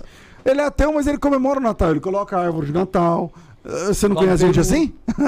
o cara é ateu, mas ele tem a árvore de Natal, ele troca presente, ele Não, faz já quê. ateu, já comia peru pra caramba. E enchia- pronto. Pastor, entendeu? mas Então, biblicamente falando, a respeito do terceiro templo, eu não vejo. nós, os cristãos. É assim, essa ideia do terceiro templo, ela é rarefeita no Novo Testamento. Não tem um texto que diga que ele vai ser reconstruído. O texto que a gente tem é lá em, em, em Apocalipse. Deixa eu lembrar o capítulo. Ah, me perdoa se eu não lembrar aqui, mas eh, talvez capítulo 11, tal, que fala que a arca foi vista e o santuário, não sei o que lá. Então não sei se precisa de um terceiro templo. Entendeu? Não sei se tem uma grande necessidade de um terceiro templo. Eu não lembro de um texto dizendo que ele vai ser reconstruído. Então, pastor, eu te pergunto por quê? Porque na questão né, da chegada do anticristo, tipo assim, como se fosse um projeto dele também para cativar os judeus, né? Porque acredita-se assim que um, maior do um dos maiores desejos do judeu é o terceiro templo. Então, tipo assim, na história ninguém conseguiu ainda, depois que foram construídos esses dois.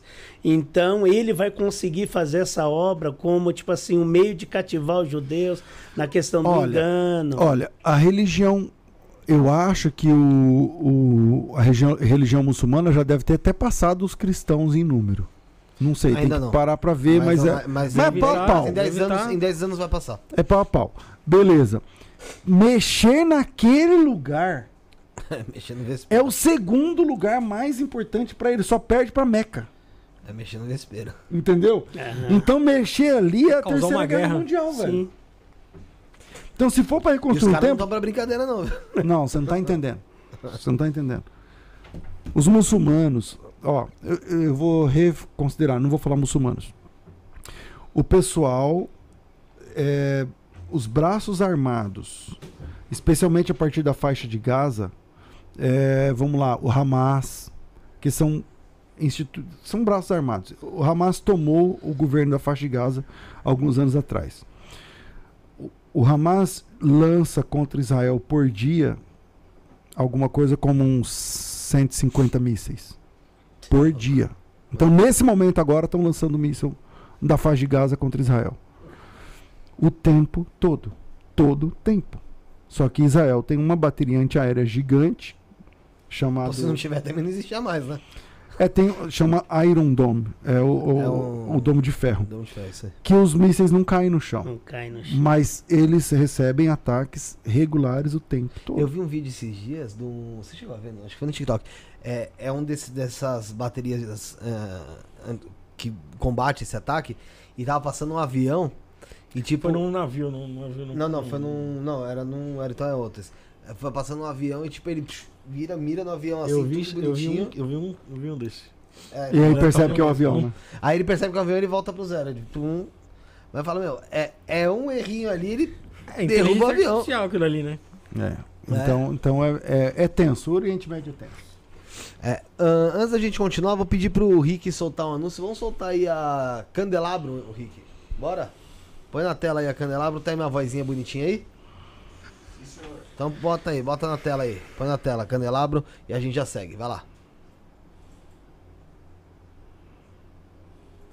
Vamos falar da Candelabro então, galera. Candelabro é uma marca brasileira de velas premium, destinada ao público ocultista e que não tem medo da sua própria sombra. Eles possuem três modelos de vela feita artesanalmente pelos seus idealizadores, tá? Eles sempre prezam também pela experiência dos produtos Portanto, eles usam apenas materiais de excelente qualidade, né?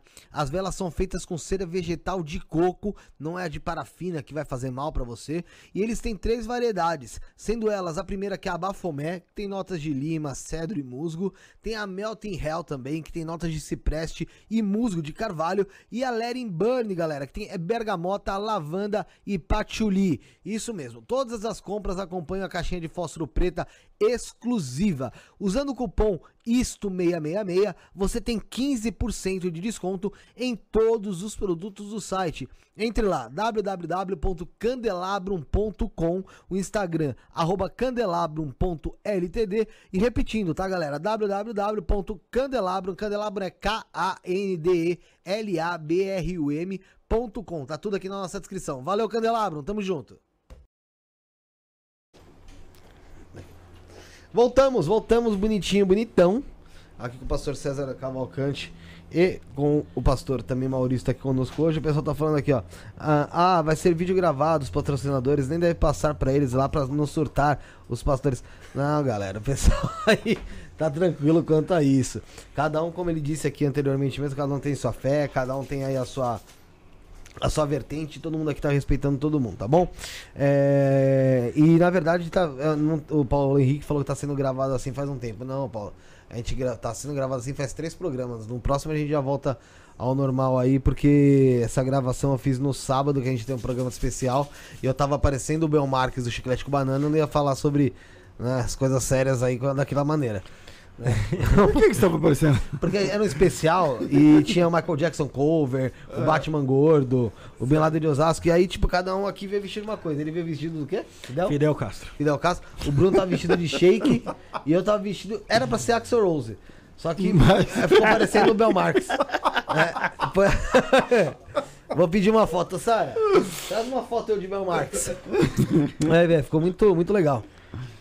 É, mas é isso, gente. É, deixa o pastor vai ver aqui o vestido do Marcos. Deixa eu ver se já tem aí.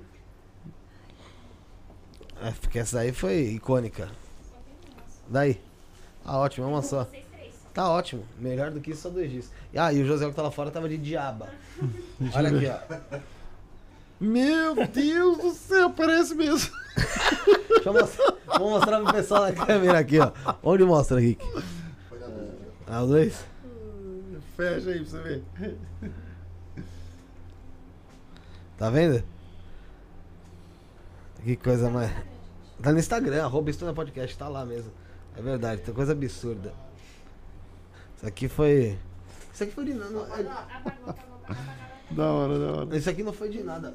No programa de Halloween, eu falei, Sara, faz uma maquiagem na gente, só que se a gente vê, né? Pra ver como é que vai ser o programa de Halloween. Enfim, ela me fez, ela me fez uma maquiagem, ela, me, ela todo inteiro. Na época eu tinha atingido o cabelo, tinha deixado o cabelo branco.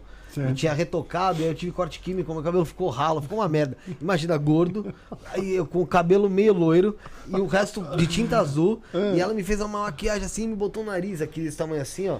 Preto assim o nariz, ó. E era programa de Halloween, depois vinha um cara que ia falar sobre sobre Exu e Pombagira. Exu e, você Pombagira. Cara aí, Rica, né? Ricardo, era o Ricardo Ida. Eu falei assim, Sara, pelo amor de Deus, eu não tenho como apresentar o um programa desse jeito, isso aqui é bizarro tal. Aí ela, eu falei, o que, que é isso? Ela é um canibal. Aí eu surtei. Eu falei, onde já se viu canibal com nariz preto? Ele enfiou a cara no saco de carvão, onde que existe? Não tem canibal com nariz preto. Aí ela queria me mostrar, mas eu fiquei. Agora, desse daí eu gostei desse Batman gordo, porque esse Batman aí é o Batman original, mano. Esse Batman aí, é, é. esse Batman aí é o Batman da década de 70. É, essa, é essa aí. É, é da hora. Até antes aí. É isso aí, da hora. O Rafael tá de Fidel. É. Comandante do banho da emoção. Comandante. É. Vamos continuar aqui, ó. Uh, o João Lima, nem lhe pergunta, mas vamos lá. Pergunta o pastor se ele acredita que todo ser humano é igual para Deus. Se é, como ele explica Enoque ser tão importante para Deus ao ponto de ser arrebatado? Bom, Abraço, João. Não é só o Enoque, não. A igreja inteira vai ser arrebatada um dia. É, as pessoas, elas nascem pecadoras, podem se arrepender de seus pecados ou não, é uma decisão pessoal. E um dia elas vão ser julgadas diante disso. Então as pessoas são iguais? São, elas nascem iguais. Só que um dia caminho, os caminhos que elas trilham depois são caminhos diferentes. Então, quando, sei lá, que momento em que eu perguntei, mas você é a mesma pessoa de dois anos atrás? Não, porque eu ou melhorei ou piorei e graças às minhas próprias escolhas eu melhorei ou piorei. Pode ser que hoje eu esteja pior e, e a culpa é minha, porque eu escolhi. Ou pode ser que eu esteja melhor e a culpa também é minha, porque eu decidi melhorar. E um dia nós vamos estar diante de Deus e Deus vai separar bodes de ovelhas, colocar uns, uns à direita, outros da esquerda e vai tratar de forma distinta, os da direita de um jeito, da esquerda de outro. E a história de Enoque, pastor, como você enxerga? Porque é, realmente é é é- era muito agraciado por Deus e tal. É isso E- que tem na música do Ganso? Do que? Enoque, É knock, knock, knock. É, essa daí mesmo, é knock, knock, knock, knock, Heaven's Door. Não, não é nem do Guns, é do Bob Dylan. É verdade.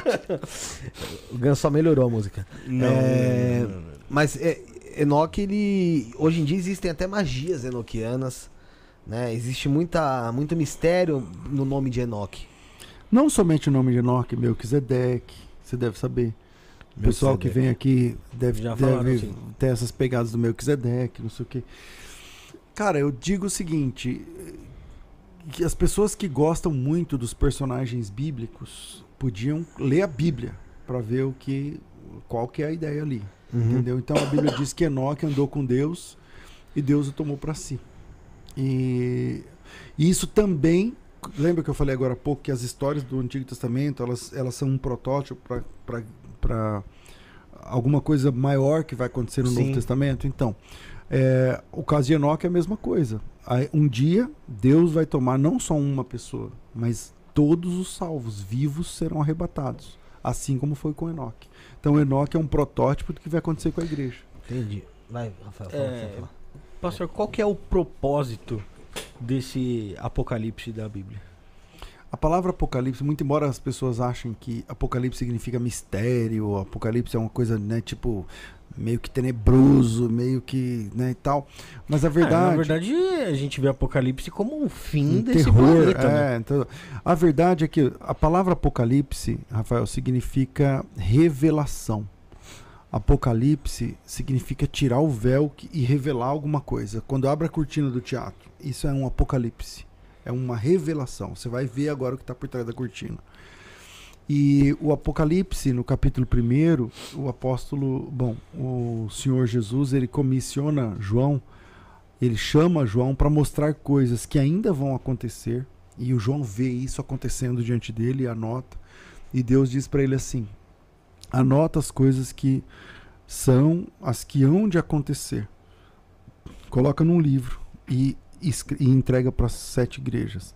Então, é, essa revelação, aí, aí tem várias, porque você vai discutir uma coisa que ainda não aconteceu, então tem várias correntes, várias linhas, tem a visão historicista para ler, para entender esses textos, tem a visão futurista, tem a visão é, é, historicista, futurista, preterista. Por exemplo, predominantemente essas três, para entender do que, que ele está falando. Uma dessas visões vão dizer, não, isso aí já aconteceu na história da igreja. Outros vão dizer, não, isso está acontecendo agora. Outros vão dizer, não, isso aí vai acontecer no futuro. Não importa, mas a palavra Apocalipse significa revelação e o que está escrito no Apocalipse é o que nós cristãos entendemos que vai acontecer no futuro da humanidade. Mas qual que, é, qual, qual que é o propósito disso? Porque teve, teve já é, o dilúvio ali que acabou com a humanidade uma vez ali, né? No Gênesis. No Gênesis. E teve um propósito ali, né? Qual que é o propósito dessa vez? O Apocalipse narra o final de tudo. O fim da, da o como que a como que a relação entre Deus e os homens termina, entende? O Gênesis narra como que começa, o Apocalipse narra como que termina. Então, como que termina? Vamos lá. Apocalipse, capítulo 1, Jesus se apresenta a João. Apocalipse, capítulo 2 e 3, as cartas de Jesus às sete igrejas da Ásia Menor, Apocalipse capítulo 4, a visão de João do trono, Apocalipse capítulo 5, um livro selado com sete selos que vão que vai reger os eventos apocalípticos. Esse livro selado vai dar ensejo a sete trombetas, que dá ensejo a sete taças que se derramam com a ira de Deus sobre a terra. E é o fim, vai- isso vai é, caminhando para o fim.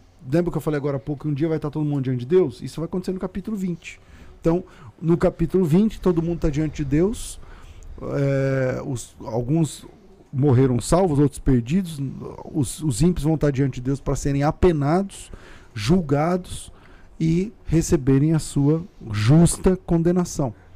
É, capítulo 21 e capítulo 22, novos céus, nova terra e os salvos estarão com Deus eternamente. Então, o livro do Apocalipse é essa revelação de Deus de como é esse modus operandi do uh, de Deus no fim dos tempos. Gênesis narra como ele operou no começo, Apocalipse narra como ele, como ele opera no fim. E aí o cristão, que é aquele pessoal que crê que a Bíblia é a palavra de Deus, é o povo que sabe a última página da história. Então a última página da história para nós é Apocalipse capítulo 22, onde haverá novo céu e nova terra e tudo termina aqui. E aí, nesse novo céu e nova terra, só acontecem coisas boas. Para os salvos, sim, porque os ímpios já foram perdidos e foram lançados no lago de fogo, eternamente. Ó, eh, tem uma pergunta do Maurício Monteiro que vai, vai servir até como base numa pergunta que eu ia fazer. Eh, ele tá perguntando se você já acredita ou já fez viagem astral e o que você pensa disso. Sabe que- do que é a viagem astral, projeção astral, né? Eh, João tava na ilha de Patmos e teve uma visão do Apocalipse. Que foi quando foi, foi escrito. Sim. Aquilo a gente pode considerar uma, uma viagem astral, um tipo de projeção astral? Não. Não, porque quando você faz esse tipo de experiência, é uma experiência sua com você, consigo mesmo. Hum. Ah, No caso lá, não. É um terceiro. É, Jesus está falando com ele. Então, é, ele está preso numa ilha e Jesus fala com ele. E aí ele tem uma experiência com Jesus. É muito diferente. Tem muito. Tem, sei lá, dá para enumerar, sei lá, 15, 20 diferenças entre uma viagem astral ou uma TVP, né? eh, Transmigração de vidas passadas ou coisa parecida. Com o que está acontecendo lá em Apocalipse, que é uma revelação de Deus. Mas a senhora acredita em, em projeção astral, viagem astral? Não. Não? Entendi. Pra- na cabeça, senhor, as pessoas. Mas como eu disse, eu respeito. Sim, sim, sim. As pessoas que têm é, de- ah, histórias, relatos de projeção, seria mais, seria então que um sonho, talvez, mesmo? É, veja que essas, essas experiências, elas estão sempre presas às experiências pessoais de cada um. Uhum. Então é muito é, é a mesma coisa de cartas psicografadas que são muito lacônicas as histórias são muito é, muito repetitivas muito entende então não, não a Bíblia é o único livro que tem revelações reais é, profecias que já existiam na Bíblia e que se cumpriram na história e que estão se cumprindo agora tem profecias se cumprindo agora escritas há dois mil anos atrás, por exemplo. E que qual era a possibilidade de Jesus acertar uma coisa com dois mil anos de antecedência? Então só a Bíblia tem esse. Eu estou falando só a Bíblia porque assim, você pega, por exemplo, vamos pegar um escrito mundialmente conhecido para se, pra se igualar com a Bíblia, tem que ser alguma coisa muito mundialmente conhecida. Sagrado. É, então, sei lá, as profecias de Nostradamus. Pô, é legal, porque as profecias de Nostradamus todo mundo conhece. Tá, beleza. Pega as profecias de Nostradamus, lê umas duas ou três e tenta entender. É difícil? Não tem como você entender. Você fala, ué, que- do que, que esse cara tá falando? Aí quando acontece alguma coisa que a- as pessoas entendem que, ah, isso aqui, aí você olha e fala, é, pode ser. Agora é diferente da Bíblia. A Bíblia fala no, a Bíblia fala nome de reis, cara. Antes dos caras nascerem. Dorme com esse barulho. Daniel fala de Ciro 200 anos antes do Ciro nascer. E ele fala assim: eu vou chamar o rei chamado Ciro, e ele vai fazer isso, isso, isso, isso aquilo, o Ciro existe, ele vai fazer isso, isso aquilo. Entende? Então, só a Bíblia é um documento antigo com essa competência. Não tem outro documento antigo que tenha esse tipo de, de experiência. E tem algum fato histórico acontecendo hoje? Você vê, até como o, o Apocalipse aí? Vamos lá. É, a multiplicação da ciência está lá em Daniel capítulo 12. É, o número de terremotos, inegavelmente, o número de terremotos. é, é, eu não tenho esse dado aqui na minha cabeça, tá? Mas, igual eu errei aqui dos 20 minutos que eu Ah, falei, sim, não, mas, é- é. mas é- eu errei, mas não é muito. Não, mas- eu errei por 40 minutos. Mas, eu tô falando assim. é, o número de terremotos nos últimos 50 anos é tipo 10 vezes mais do que antes. E, e o número de terremotos, Jesus Cristo falou que seria uma das marcas do tempo do fim. Não somente o número de terremotos, é o número de terremotos aliado às guerras e rumores de guerra, arrumado, é, é, aliado às pestes. Por exemplo, a gente, a gente está saindo de uma pandemia profetizada por Jesus, cara. Que qual foi a outra pandemia?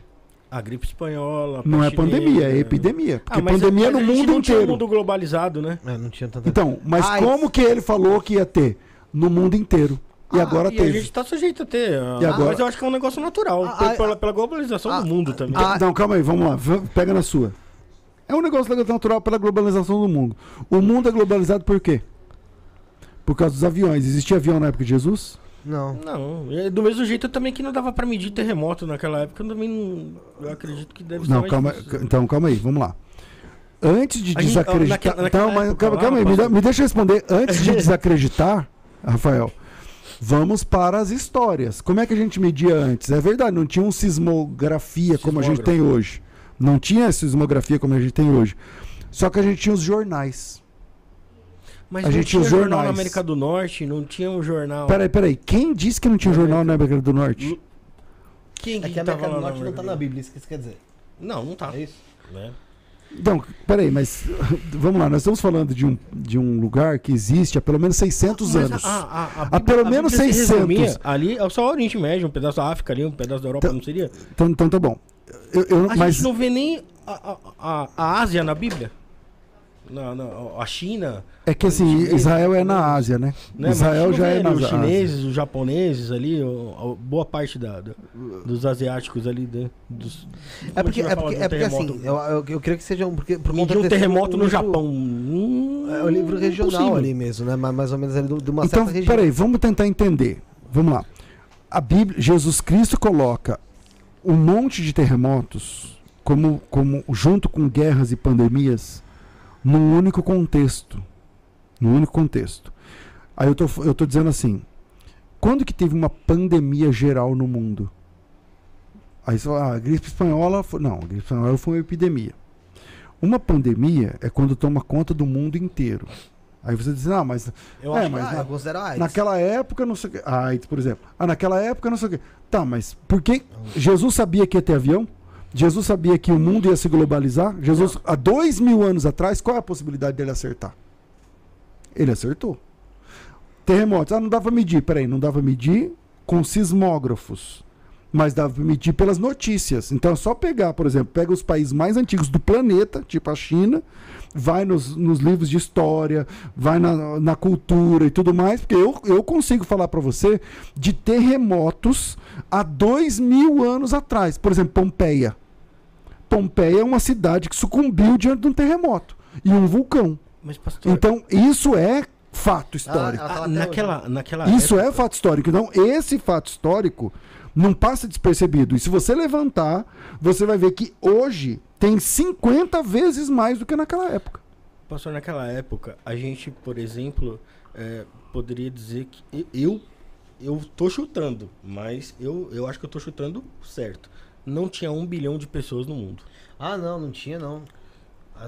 Tem uma conta aí em relação a isso, em relação populacional. Vai lá que eu vou pesquisar. Não tinha um bilhão de pessoas no mundo. Essas pessoas completamente isoladas. Né? Completamente isoladas. A gente eh, eh, colocar ali um, um fato de um terremoto, cada um enxergava esse terremoto de uma forma. Cada um vai documentar esse terremoto de uma forma. Eu não acho que- Concordo, concordo. Mas documenta. que, que vai ser que vai que, que a, a, a gente comparar esse número de hoje com aquela época é, é algo palpável. Você acha que é mentira? Não, eu acho que é palpável. Eu não acho que é mentira e nem que não é mentira. Eu não acho que é algo que eu posso falar assim. É isso que tá acontecendo agora é, é um fato bíblico isso que está acontecendo De agora. quantos anos pra cá que você aceita? Do século XIX para cá. Tá bom. Quantos terremotos teve no Brasil no século XIX? Quantos terremotos teve no Brasil nos últimos 10 anos? Ah, o Brasil, Não, principalmente tem- falando em tem- Brasil, que é um Ah. país muito abençoado com relação a isso, Uhum. e não se tem, é, não se ouvia falar realmente. E aí a gente sentiu E agora? os tremores, mas E agora? nos últimos 20 anos aí teve. E tá bom pra você assim ou não? Teve, não Ó, teve, mas não, não, não, sim, acho tá que é um bom negócio que aumentou ao Mesmo assim não tá bom? Não, Tá, não tá então- bom ainda não. A, a literatura demográfica mostra que a população. Então, então você mundial- pega outro país qualquer. Então você pega, por exemplo, o Japão, que é mais antigo do que a gente. Então você pega, você falou de século XIX mas cá. e outra coisa, então você pega pastor, quantos teve no século gente- XIX e mede quantos teve no ano passado. A gente colocar esse, esse, esse ponto entre 5 mil anos na história da Terra é um, é um piscar de olhos no, um no- piscar de olhos. no- no universo. Tanto que aqui, ó, a literatura demográfica mostra que a população mundial estava em torno de 5 milhões de habitantes no ano 8000 a.C. Chegou a cerca de 300 milhões no ano 1 da era cristã e atingiu, atingiu 1 bilhão de habitantes por volta do ano 1800. Foi essa, essa é o, é o- são estudos dizem. Então na época de Cristo tinha em torno de 300 milhões de pessoas no mundo. Seria, vai, nos Estados Unidos. No mundo inteiro. É, no mundo inteiro. Mas teria essa quantidade de pessoas, mais ou menos. Interessante. Pra, pra quem tem, para quem ficou com dúvida aí em relação a isso. Mas voltando a, a partir do. Então, voltando, quando eu falei da- que a Bíblia é profecias, por exemplo, eu falei dos terremotos, que parece que você não, não, não acredita que hoje tem mais do que antes. Não, não, não é Mas que eu não acredito. isso é, é isso, não isso que eu tô falando. Não, mas isso que eu tô falando são. comprovar esse fato. Tá, Ele são não consegue fatos. acreditar que é uma profecia. Eu não, eu não acho que você está mentindo aqui, muito menos a Bíblia. Né? Eu- o, que eu, o que eu vejo é que eu não consigo comparar esse número de hoje com, o nu- com o número Então, mas, anterior. né? então, mas isso Da você de- pode não ter essa competência ou eu, mas isso é historicamente verificável. É só pegar dados. Então, por exemplo, como ele sabe. Você acredita que tinha quantos milhões de pessoas você falou? Ah, Eu então- Há dois chutei- mil anos atrás. Eu chutei que tinha menos de um bilhão de pessoas. Tá bom, você acertou. Não acertou? É. Acertou, tinha 300 milhões. Tá bom. Você acredita nisso? Ah, eu acho que sim. As, fon- as fontes. Pode as- ser que seja, te- esteja. Tem uma margem de erro Ok. grande até, né? não tinha- não tinha IBGE. né, Ok. As fontes são as mesmas. Pesquisa nessas mesmas fontes o número de terremotos e você vai chegar nesse mesmo número. Agora, por que, que você acredita nesse número e não no Só terremoto? que aí é, é- é população, né? Mais palpável do que um evento geológico, né? Então, você acha que é mais fácil contar quantas pessoas tem num planeta do que documentar um tremor de terra que matou gente? Eu acho que sim. Eu acho que sim. Então você Ó, acredita. Até porque a gente Então, teve pega eu- pega aqui no hoje, Brasil pega- que matou gente foi Então, muito pouco. Pega, pega hoje. Quantos tremores teve esse ano no Brasil? Vamos dizer que seja X. O X não importa, 10. Ok. Como que você sabe? Não, porque tremeu a Terra. Ok. O que, que é mais fácil? Contar essas 10 vezes que tremeu a Terra ou contar quantos milhões de habitantes tem no Brasil? Ah, É, faz se naquela o época tremor- tivesse tremor, né? um sismólogo e aí o Ó, IBGE. aí- É isso. Só hoje teve dois terremotos no Japão. Sabia? Foi um 1 e 10 da manhã e outro 2 e 8. Não, ele pode não crer. Minuto de 4,5, é verdade. Então, Eu não é, é Nossa, assim, nossa, é assim, né? ó. Tem sim, É, deixa eu sim, explicar. Ele pode não crer e você tem todo o direito. Inegavelmente e historicamente documentado, vastamente documentado, que ultimamente tem mais terremotos do que nos, nos últimos 50 anos do que no resto da, da história da humanidade. É, é só pegar dados. Aqui, assim, ó, tem um site aí chama dadosmundiais.com, quem quiser, não vou puxar agora. Mas tem terremoto aqui, velho, dos anos 80 pra cima, de todos. em- E nunca teve como agora. É, o que eu falei, hoje, te- hoje teve dois terremotos no Japão. Magnitude 4,5 é, é Que não é. Obviamente, É, é baixo, mas não Mas no é. dia 23 de maio até hoje, teve 10 ou 12 terremotos. não, Não, é só uma dorme- merda viver lá. Dorme com esse barulho, exatamente. Ah, essa é não Pastor, voltando na questão de Enoque. É, como a gente falou aqui, Israel espera Elias. É uma profecia de Malaquias, correto? Sim. É, Apocalipse capítulo 11 fala a respeito das duas testemunhas. Para nós, nós acreditamos o quê? Que uma das testemunhas, vamos dizer assim, uma teoria, seria Elias, porque Israel espera Elias. No caso, a gente poderia dizer que a outra pessoa seria Enoque, porque Enoque também foi arrebatado. É que a Bíblia não fala quem são. Não, em eu falo- Apocalipse 11 não fala quem são. não duas eu sei, eu entendo. Mas Então, eu falo... Elias, ah, uma vamos dizer que é Elias. Tá, mas Jesus disse que Elias já veio por causa de João Batista. Então, é, Essa profecia para Jesus já se cumpriu. Então, se para Jesus Cristo já se cumpriu, para mim também. Porque Não, sim, mas no caso, pastor, é, é que existe uma teoria dizendo de que. Elias Enoque, porque Isso. eles não morreram. Porque eles não morreram. Tá, mas então eles teriam que voltar aqui para morrer, porque elas, as duas testemunhas morrem. Sim. Ok, mas e, e os milhões de cristãos que serão arrebatados? Também não vão morrer. E agora? É. Dorme com esse barulho aí.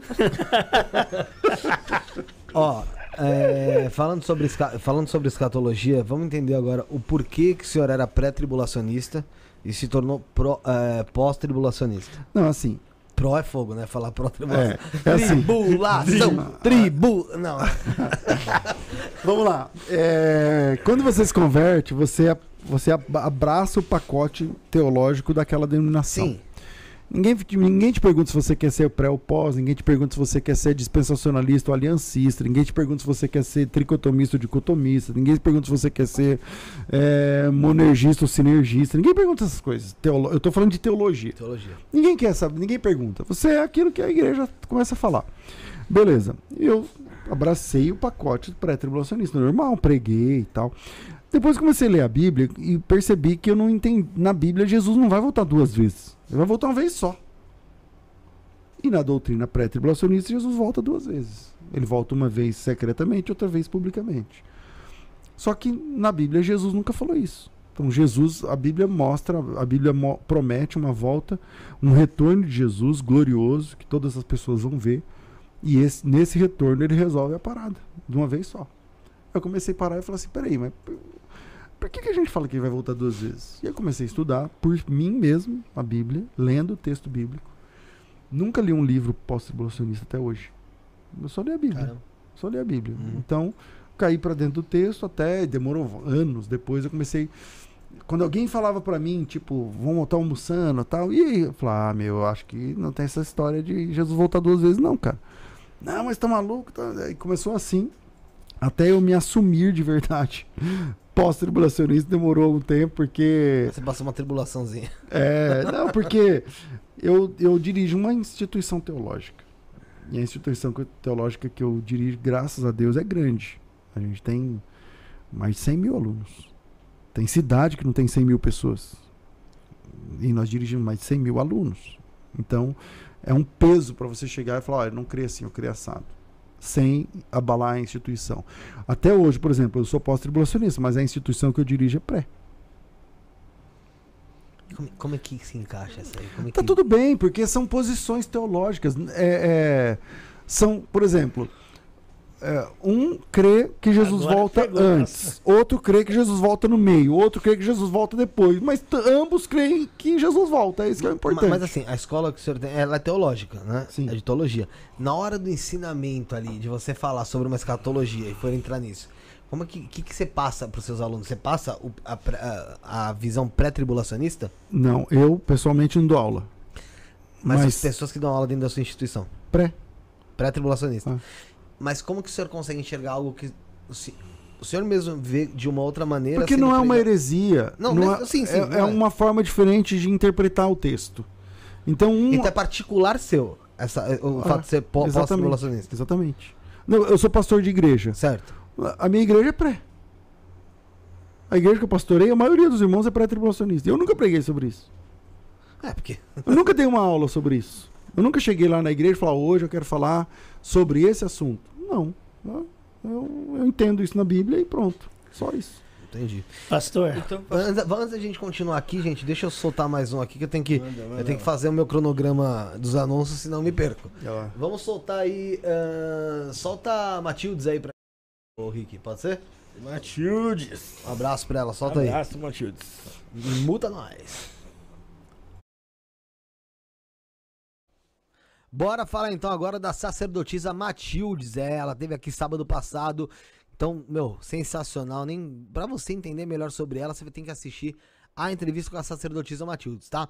Ela é uma mestra na arte da espiritualidade, é uma dedicada guardiã das energias divinas de Lúcifer e Lilith. Com mais de 23 anos de experiência, ela tem guiado aqueles que buscam a sabedoria oculta e a transformação espiritual através de rituais, oráculos e magias que são poderosas, tá bom?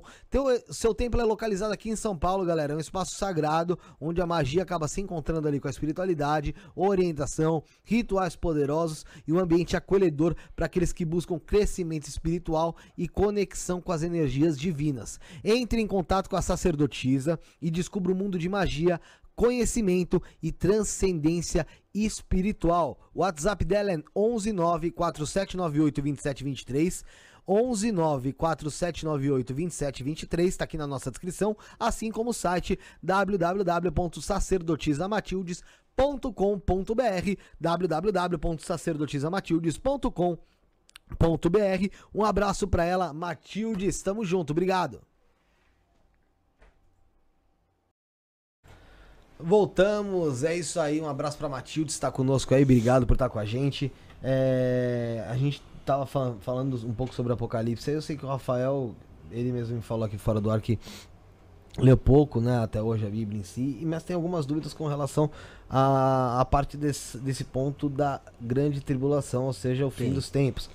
Então aqui a gente tem o pastor César que, como disse, tem mais de 100 mil alunos aí na, na escola dele, então é uma referência no assunto.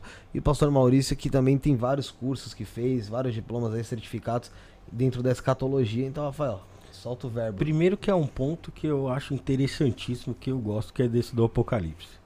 Eu acho que é até pouco explorado pela mídia aí, pô, dava um sensacional filme do estilo da Marvel Gosto aí. de Atena. Eu acho sensacional. Eu acho sensacional mesmo. Tinha que fazer um filme sensacionalista do Apocalipse. Estilo da Marvel ali, imagina os dragões e tal, aquela parada toda, eu acho que seria sensacional. Mas é, a dúvida que eu tenho é sobre. Teria uma ordem cronológica, pastor, dessa. de- desses eventos aí que aconteceriam aí, que alguns que estão acontecendo, por exemplo, esses terremotos?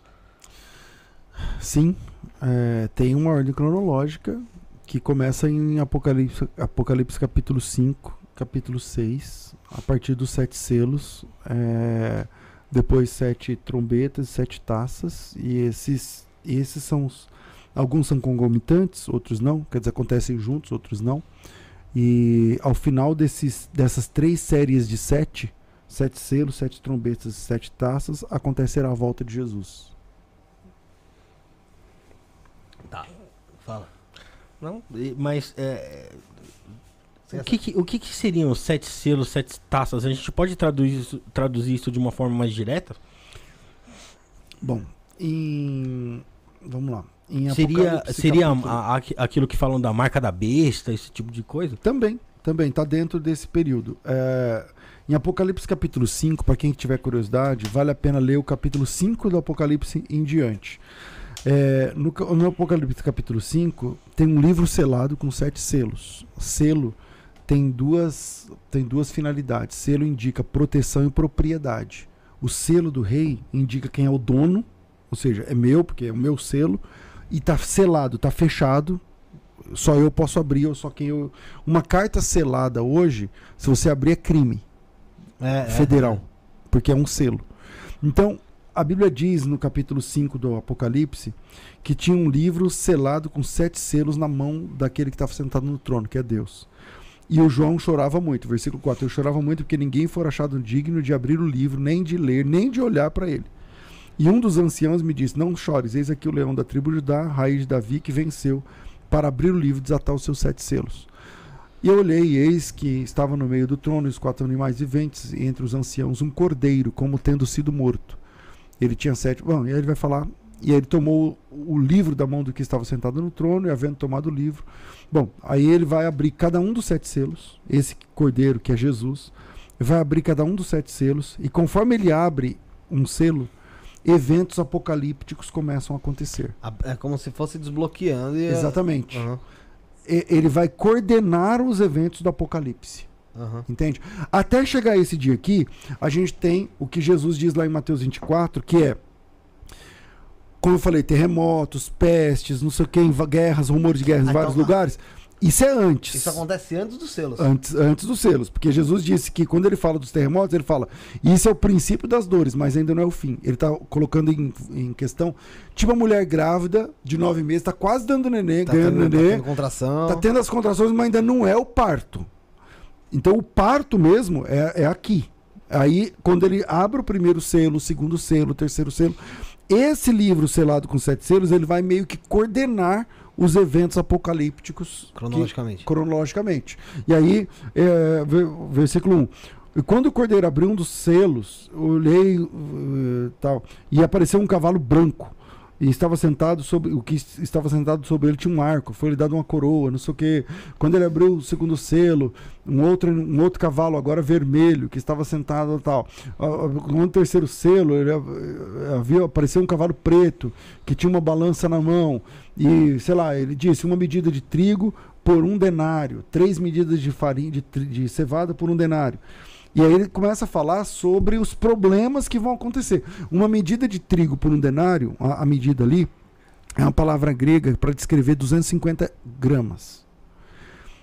Um denário, Um denário é 250 gramas? não, uma medida de trigo medida ali de é trigo, 250 gramas. tá. Por um denário. Um denário é a paga de um trabalhador braçal de dois mil anos atrás. Então, quanto ganha um diarista hoje? 100, 200, 200 reais, 50, 150 reais, sei lá. Por aí. Tá, vamos dizer que seja 150 reais. Tá. O que ele está dizendo é que 250 gramas de trigo vai ser vendido por 150 reais. Ah, um pacotinho de um quilo de trigo hoje, que deve custar uns 10 reais, eu Isso não é sei uma quanto. profecia. É uma profecia. Caramba, então tipo é. Inflação. Ah, mas fala como se fosse uma inflação, de fato. Exatamente, exatamente. E qual é a possibilidade? Hoje, hoje, agora, é impossível isso acontecer. 250 gra- um quarto de, de- de- do pacote do trigo, que custa 10 reais, em tese custa 2,50, então Sim. ser vendido por 150 reais. Em tese, hoje é impossível.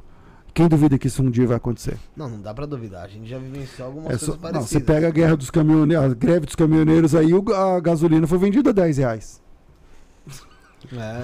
Na época do. Até O, a- o saco de, de tomate era. De, 18, 20 de- é, passou a ser 80. Durante, passou- a, durante a pandemia. Agora você imagina que os eventos apocalípticos vão começar a dizer o seguinte, ó. é, caiu uma estrela, um cometa, um meteoro na água e prejudicou a terça parte da água mundial. Então, para quanto vai o trigo? Para quanto vai o arroz? Para quanto vai isso aqui? Pra quanto? Entende? Então, esses são os eventos apocalípticos que vão acontecendo no capítulo 9, 10, 11. Mas aí, mas ouvindo dessa maneira, ele fica mais fácil de se ter entendimento e entender o que seria, o que iria acontecer. Esse é o terceiro selo, né? você- Eu, eu li alguns, mas são sete. Aí, eu tô falando dos sete selos, mas aí tem sete taças, por exemplo, ó. É, vamos lá. As vamos ver aqui, ó. O primeiro anjo tocou a primeira trombeta e houve uma saraiva de fogo misturado com sangue. Foram lançados na terra. A terra foi queimada a terça parte. Queimou-se a terço terça parte das, um terço das árvores.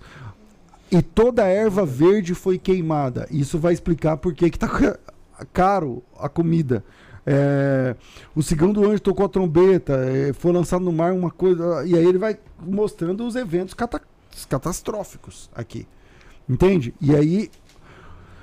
Por isso o Apocalipse tem essa fama de, de, de terror, de não sei o que e tal. Por quê? Porque é o juízo de Deus contra toda a impiedade. E, pastor, um ponto interessante foi o da que eu gostaria de saber sobre a marca da besta. Da relação desse lance da marca da besta com a evolução da tecnologia que muita gente liga. Ah, gostei, mas antes disso eu vou soltar mais um, porque senão a gente vai ficar muito defasado com, com o tempo e daqui a pouco a gente tem que liberar o pastor. Então, Então, vamos- vamos solta mais um, Henrique, vai de Avinash. Essa pergunta é muito boa. Portal triplo de riqueza. Boone, Série e Belial são diamonds que vão te trazer muito destaque. Você estará mais aberto e proativo para fazer novos negócios, parcerias e fechar vendas. As pessoas serão atraídas a você e ao seu negócio. Você aproveitará o fluxo de movimentação que os diamonds e suas legiões farão na sua vida, e o resultado será sucesso e riqueza. Boone promove riqueza e destaque. Série promove abundância material e agilidade. Belial promove status e ascensão financeira. Rito coletivo, 300 reais. Firmado por 30 dias e um pedido. Rito individual, 1.500 reais. Ficará firmado por seis meses com até seis pedidos. Pagamento por Pix ou cartão de crédito direto pelo site temploavinash.com.br barra loja. Templo Avinash. Templo de Dianos, Quimbanda e Goetia. Pá, voltamos aí. É, calma aí, galera, que, que ouve, vê nossa, nossos anúncios aí. Tem mais dois só depois. Rafael, é, marca da besta, foi essa a sua pergunta. Marca da besta. Eu quero saber da relação da marca da besta com a evolução da tecnologia, que muita Boa. gente liga hoje em dia, até, até mesmo o celular aí com, com a marca da besta. aí. Esse texto está no capítulo 3 do Apocalipse. É, o versículo de número. Deixa eu ver. Versículo de número. 16 diz assim: ó, "E fez que todos os pequenos e grandes, ricos ou pobres, livres ou escravos, eh, lhe seja posto um sinal na mão direita ou na testa, para que ninguém possa comprar ou vender, senão aquele que tiver o sinal na- no- ou o nome da besta ou o número do seu nome. Ele fala que esse sinal vai estar na mão direita ou na testa das pessoas. Ah, Houve já na história muita especulação, como ainda. Tudo que é ligado a Apocalipse, coisas que não, não aconteceu ainda, que vai acontecer, as pessoas começam a conjecturar.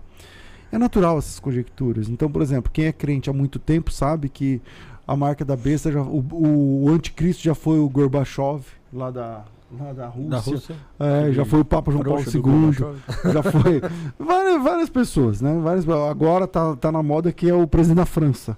O O, já ouviram já sobre isso? Ah, lógico. O Macron tal, que ele vai Eu- governar, eu, o- falei pro- ele vai dominar o Eu mundo. ouvi falar, eu ouvi, né? Vi por aí que seria o genro do Donald Trump. É, o Nossa. genro do Donald Trump, porque Você também? ele mora no número 666, não sei o que é, lá, é, tal. empresas- É assim mesmo. Ah, É. E tal, aí tem o Tesla, tem não sei o que lá. Tá, é, não, não, não é assim, não é desse jeito, não.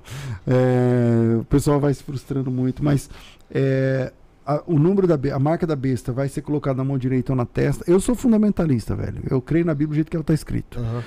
Então, falar que ah, é a tecnologia, não sei, porque a palavra grega ali é haragma, e essa palavra é marca. É uma marca, é um, uma forma de documentar, uma forma de você olhar e falar, isso aí faz parte ou não faz parte. Dizer que é um. Aí vamos lá, tecnologia é o 666, é www, já falaram. Hum, bah, porque, curiosamente, o W em hebraico é o número 6. Entendeu? Porque o. É, ó, Aleph, Beit, Gimel, Dalit, Re, Vav, que é o W, 6. Então, 666, www. Aí o cara fala, ah, então isso aí é a marca da besta.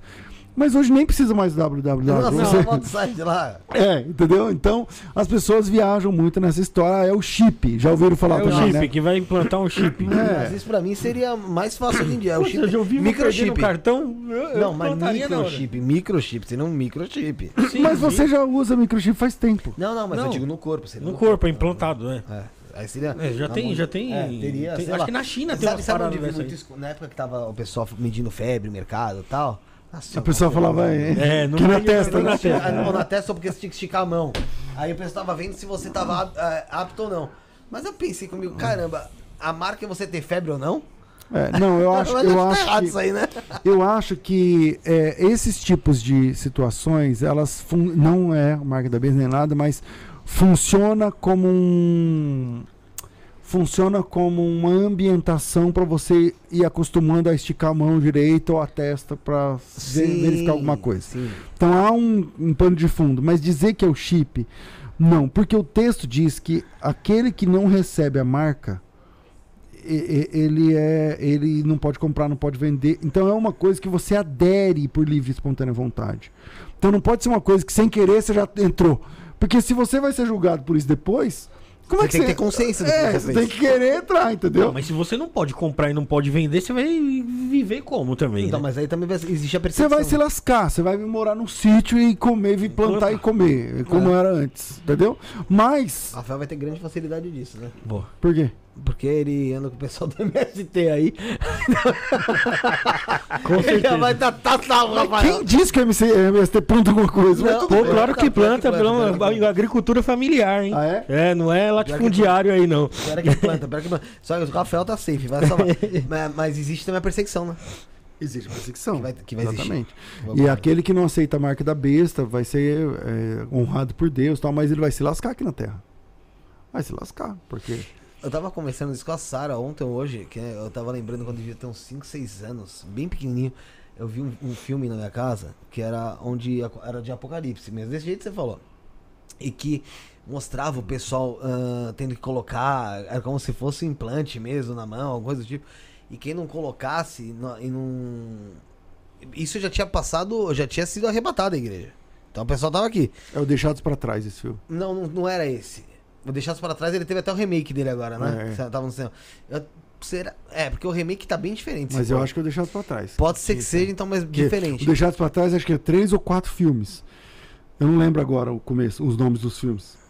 Mas é, eu não lembro se tem E outro. era alguma coisa que falava que quem não quem eh, não negasse Cristo, alguma coisa, ia ser deca- decapitado, tal. E aí eu lembro que eu pensava o seguinte. É que eu assim, ó, falava, a, "Poxa, eu vo- vou a viver". gente acha que o- o- a nossa experiência brasileira é global, não é? Hoje são assassinados 200 mil cristãos por ano, apenas por não negar a fé. Agora. Tem cristãos sendo mortos agora. Enquanto a gente está aqui agora, no ar-condicionado, falando de Deus, da Bíblia, não sei o que lá, tem cristãos que estão há dois meses dentro de container, em pé, sem poder sentar, empilhados, como bichos bebendo água que o cara joga na mangueira, igual na época do campo de concentração e comendo ração. Agora, na Coreia do Norte. Nesse momento. Ah, na Coreia do Norte tem muita fake news também, viu, pastor? Bom, eu tô falando de documento, eu tô Esse falando é com, com base em Na documentos. Coreia do Norte o que não falta é fake news. Mas é só lá o tem até pastor? igreja na, na, na Coreia do Norte. Então, Ou- ou- então, ou então, então, África calma aí, então calma aí, vamos lá, vamos lá. Eu vou falar, essas, essas coisas que eu, que eu tô falando, eu posso falar pra você em off, tá? Mas eu não posso falar aqui ao vivo. Tá. Algumas instituições hoje existem para comprar mulheres que são vendidas como escravas sexuais na Deep Web pelo Boko Haram. Por exemplo. Eu estou falando de organizações brasileiras. Organizações que eu ajudo financeiramente. Eu sei quanto custa uma mulher que você pode comprar. Eu sei quanto custa uma criança que você pode comprar. São cristãos sequestrados na África subsaariana. O último lote tinha 72 pessoas. E essas pessoas eram ou viúvas, ou virgens, ou crianças. Que eram se tornaram viúvas porque os maridos foram mortos. E essas pessoas são vendidas. São vendidas. É tráfico de. É, tráfico de ser humano, de cristãos. Então, hoje, se você gosta do. Pesquisa aí quantos cristãos morrem perseguidos hoje. Ah, No mundo. que muitos. 200 mil. Em torno de 200 mil. 200 mil por dia? Não, por, ano. por Por, ano. ano. 200 mil cristãos por ano. E se você pesquisar, por exemplo, a, aquela tem uma instituição que, que dos, dos cristãos perseguidos do irmão André, deixa eu lembrar o nome, é, que o símbolo é um arame farpado. Se alguém tiver online aí e lembrar, coloca aí o nome da, da, da André o quê? organização. Só chama o irmão André. Ah, tá. Chama o irmão André. Ele não é brasileiro. É, peraí. São, eu não vou lembrar. Em suma, ele faz o quê? Ele, ele resgata? as- Não, ele só fortalece a igreja perseguida. A igreja perseguida, por exemplo, é, em alguns países, em alguns países é, muçulmanos, por exemplo, é, a taxa de, mar- de assassinato e de prisão de cristãos é de 75%.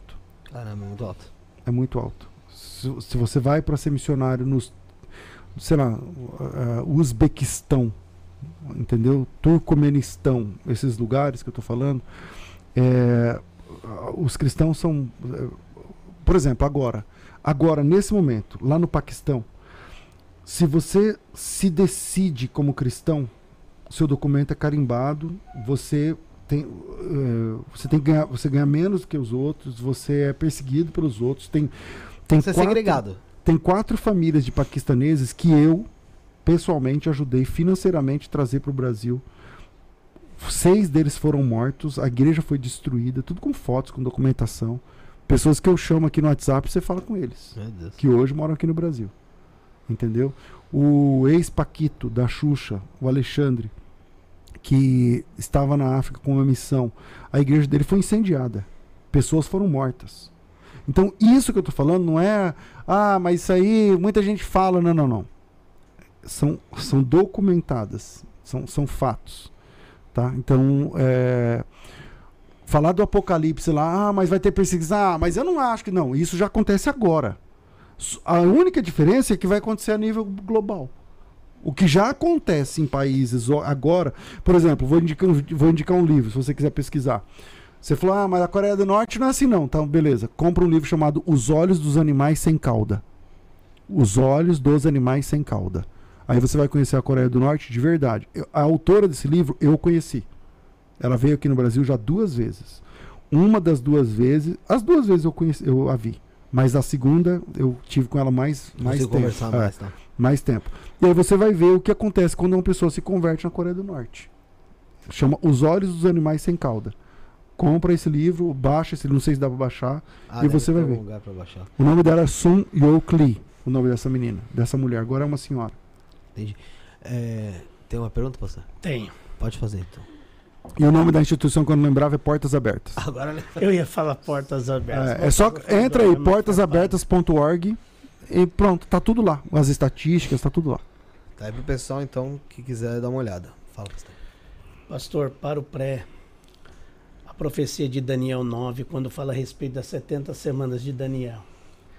E para muitos pré, aquela profecia ela não tem um cumprimento literal como a gente pré acredita. Né? Porque, na minha opinião, eu que sou pré, para mim eu acho que é uma das profecias mais é, fortes em relação a essa questão que a gente acredita que a igreja não passará pela grande tribulação.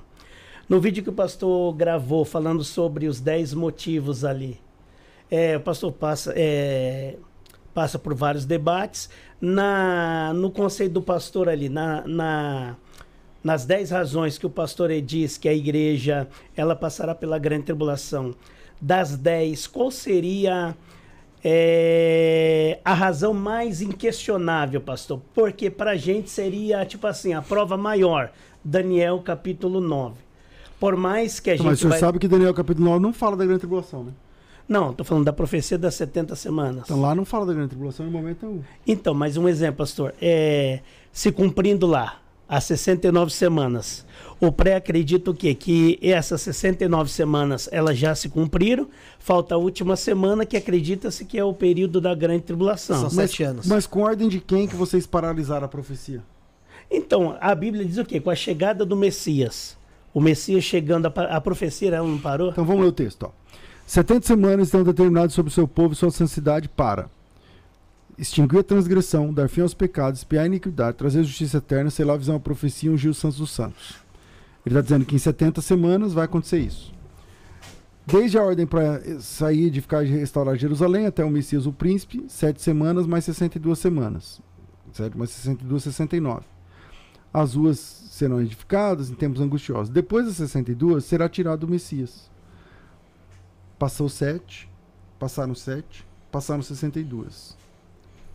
Depois de 62, quer dizer, 7 mais 62, 69, será tirado o Messias. O Messias já é tirado na última. Então, mas aí não está falando que o Messias ele é tirado na. Na última. Então, 69? Não, mas 69 não é a última. São quantas semanas? 70. Ele não é tirado na última? Qual é a última? Não, a última seria 70, mas aí não fala que é com a chegada do Então Messias, vamos ler de novo. com 62 com mais Então, 7? vamos ler de novo. Aí, aí o senhor decide. Quer ver? Ó? Diz assim, ó. ó. 70 semanas estão determinadas para extinguir, quer dizer, em 70 semanas tem que acontecer isso. Extinguir, extinguir a, a, a transgressão, dar fim aos pecados, espiar a iniquidade, trazer justiça eterna, sei lá, a visão, a profecia, ungir os santos dos santos. Sabe e entende. Desde a saída da ordem para reedificar Jerusalém até o Messias, o príncipe, sete semanas e 62. Quanto que é 7 mais 62? 69. Ok. Passou 7, agora vai passar 62. Depois da 62 segunda, então passaram 7. E agora, depois de 62, 7 mais 62 é 69. Então, depois de 69, o que, que vem depois de 69? 70. Então, nessa 70 será morto ungido. É o que diz o texto aqui. Será morto o quê? Desculpa. O ungido. Ungido. Não, entendi. Então, Pastor- Cristo já é morto na 70. Então, eu entendi.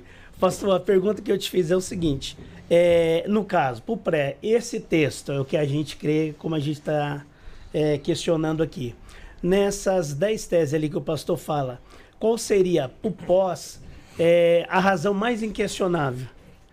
Um exemplo, pro pré seria esse, porque eu não vejo. É que assim, ó, é que o senhor está dizendo que pro pré a razão mais forte é Daniel 20, é, 9, 24 em diante. Isso. Só que aqui não fala da grande tribulação em momento nenhum. O senhor, o senhor consegue mostrar? Não, não, não fala. Não fala. Então, mas é o que eu tô falando. Então, um texto que não fala da grande tribulação, para vocês é o mais forte. Entende? Não então, entendi. Agora, vamos lá, em Mateus 24, quando Jesus disse, vamos lá, vamos ver o que Jesus falou. Em Mateus 24, 29, Jesus disse assim: ó, Logo, depois da aflição daqueles dias, o sol escurecerá, a lua dará a sua luz, as estrelas cairão do céu, as potências do céu serão abaladas, então aparecerá no céu o sinal do Filho do Homem. Então Jesus Cristo está dizendo que ele volta depois da grande tribulação. Logo depois da tribulação, aparecerá no céu o sinal do Filho do Homem. Então, para mim, esse é o texto mais forte. Não, entendi, entendi. Entendeu? Agora, para nós, esse texto seria o quê? Como Mateus 24 está dividido assim entre princípio das dores e a grande tribulação. Esse texto não, falei, não falaria a respeito desse princípio das dores, que a gente acredita que aconteceria antes desse período, que é o período da grande tribulação? Então, vamos lá. O princípio das dores está aqui no capítulo, pelo menos uns 15 cap- versículos antes. Ele diz assim, ó. é, esse, evangeliza, esse evangelho do reino será pregado em todo mundo, testemunho de todos os agentes, e então virá o fim. E aí ele vai falar sobre. Aqui, ó, versículo 7. Se levantará nação contra nação, reino contra reino, haverá fomes, pestes e terremotos em vários lugares. Todas essas coisas são o princípio das dores. Não é o fim. Agora, aqui ele está dizendo: depois da tribulação, haverá uma tribulação que nunca houve nem nunca mais haverá. Depois da tribulação daqueles dias, o céu escurecerá, a lua dará sua luz e aparecerá no céu o sinal do Filho do Homem. Então, eu creio que Jesus está dizendo Eu que ele vai voltar depois da grande tribulação. Essa, essa era a minha dúvida, pastor. Maravilha. E nesse... Rafael, antes disso, porque como falei, faltavam duas, vou matar mais uma agora. Você Manda, faz a manda, pergunta para depois eu manda, matar outra e conseguir liberar o pastor que ele veio de longe. Vamos lá. É, agora falta o Mãe de Amor. Vamos Mãe de Amor e depois, no, por fim, eu finalizo no baralho lá. Vamos lá.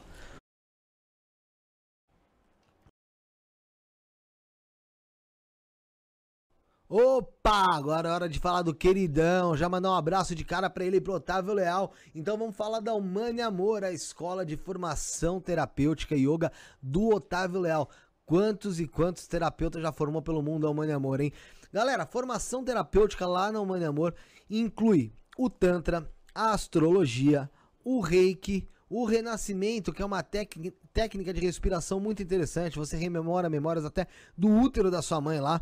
Xamanismo, psicoterapia, grupos de meditação Osho e muito mais. Não são só esses cursos não, viu gente? Tem do super terapeuta também que tem, tem lá na Humane Amor. Tem muito curso legal lá na Humane Amor. Entre no site www.humaneamor.com.br onde lá você vai ter acesso a essa gama de cursos e também acesso a livros gratuitos sobre mantras, maituna, meditação, reiki, reiki alternativo e muito mais. Novamente, para todo esse conteúdo, www.humaneamor.com.br ou Instagram, arroba otavioleal.humaneamor e tem também o arroba humaneamor. Faça também seu mapa astral com Otávio Leal, entre em contato no 119 8366 0100 119 8366 0100. Um abraço pro queridão Otávio Leal. Obrigado, tamo junto.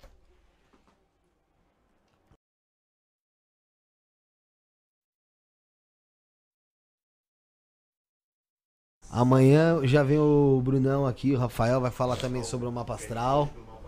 QR Code do mapa astral tá aí na tela. 11 983660100. Você entra em contato com ele lá.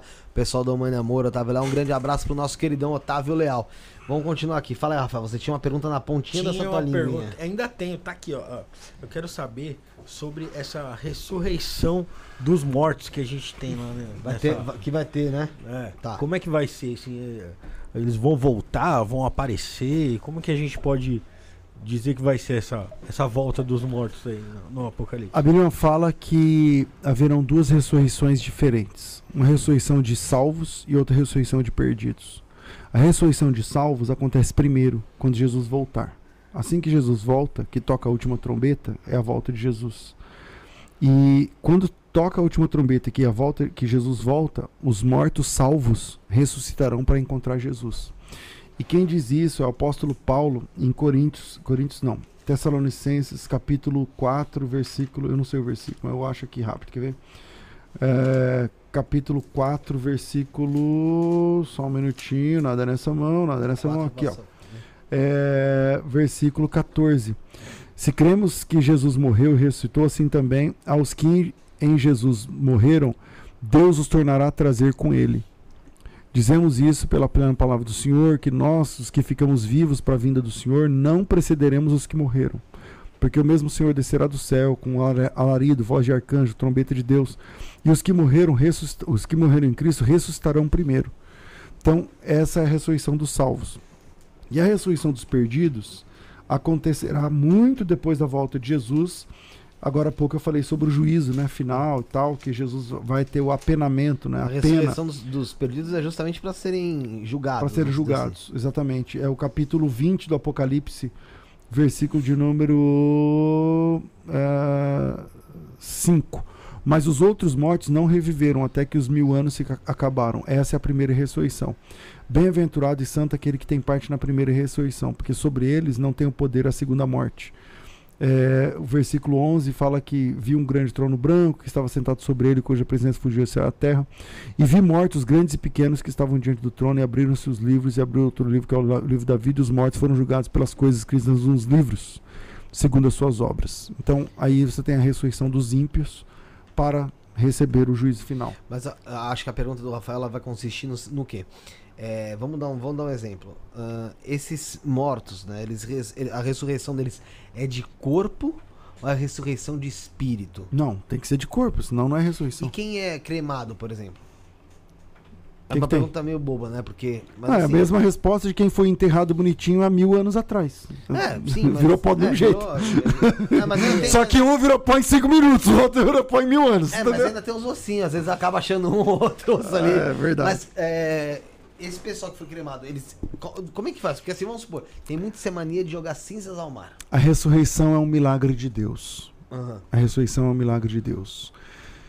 E milagre não tem como explicar. Então, é, tem pessoas que já ressuscitaram depois de mortas durante um dia, dois dias, três dias, quatro dias, como Lázaro. E tem pessoas que, e no fim, a, a, é, todos os mortos ressuscitarão. O Daniel, é, o pastor estava falando de Daniel agora há pouco. Daniel capítulo 12 fala que é, ó, naquele dia se levantará Miguel, o, o grande príncipe e tal. É, muitos dos que dormem no pó da terra ressuscitarão, uns para a vida eterna e outros para vergonha e desprezo eterno.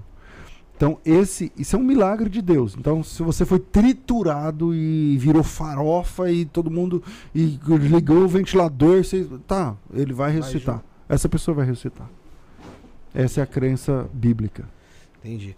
É, vou fazer mais uma aqui dos nossos anunciantes e aí depois eu vou, a gente já vai partindo para as perguntas finais. É, vou, pode pôr na tela aí o pessoal do baralho, o, o Rick. E aí a gente já fala do baralho aí. Bora? Galera, a gente tá falando agora do novo baralho cigano e novo site no ar também, tá? É isso mesmo, galera. Uh, a gente vai apresentar para vocês aí com exclusividade o baralho Os Mistérios do Baralho Cigano, com 36 cartas plastificadas, frente e verso, feito 100% no Brasil, com papel nacional e com qualidade internacional. Design moderno, cores vivas e brilhantes. Vou te falar que tá bem bonito mesmo. Esse deck traz o sistema Cigano Lenormand para os seus jogos e seus estudos. Além do deck, que, que acompanha ele? O manual exclusivo, tamanho revista, com 24 páginas também coloridas e ilustradas certo? Que traz informações das cartas, jogadas, estudos dos elementos, signos e planetas e muito mais. Você acessa agora o site que está aí na nossa descrição, www.osmistérios.com.br e você compra seus decks, o seu deck nos melhores marketplaces do mercado. Entrega rápida pelo Mercado Livre e frete grátis na Shopee, tá bom? Entrando no site agora, você ainda consegue baixar grátis um diário em PDF para você anotar seus estudos e também uma tabela com informações das cartas, signos e planetas. Corre que o preço é especial www.osmistérios.com.br. Um grande abraço aí pro Edson, pra Arlete, pro pessoal do Caminhos de Luz que tá conosco aí. Obrigado, gente. Pastor, fala, Rafael, você queria falar alguma coisa? Sim, tenho, então tenho, fala, tenho uma, uma dúvida aqui pra gente ir pro final. É, pastor, A gente falou aqui um, um pedaço sobre as pessoas que não acreditam nesse Deus da Bíblia, que você vê como pessoas que não têm a- essa salvação de Deus. Um exemplo é o povo indígena que não tem é, essa essa essa visão de Deus. É, você acha que são povos que não têm salvação? Posso, Ótima posso pergunta. Ótima pergunta. ponto?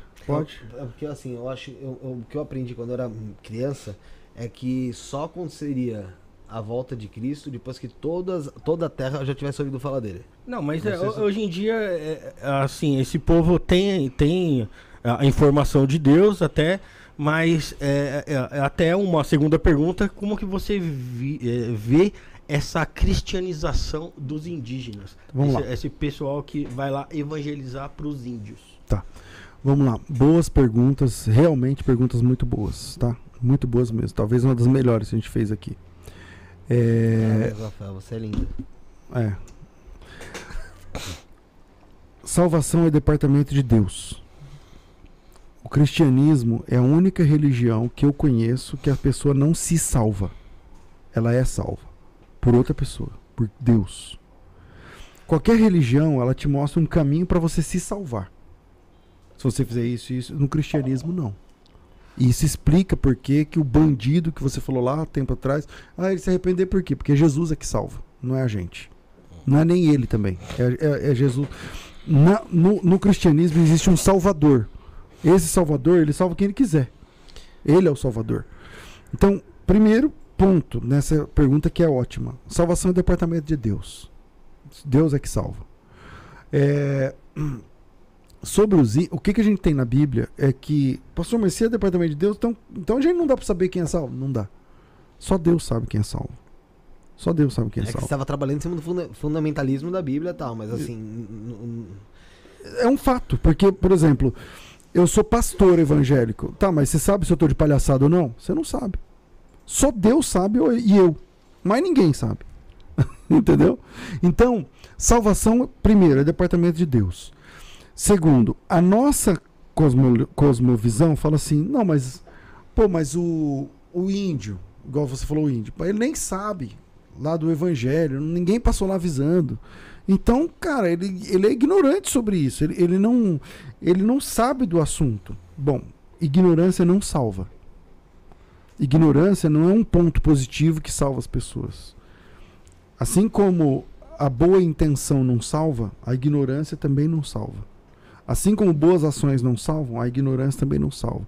Porque se a ignorância salvasse, Rafael, era melhor Jesus ter falado assim: não conta pra ninguém.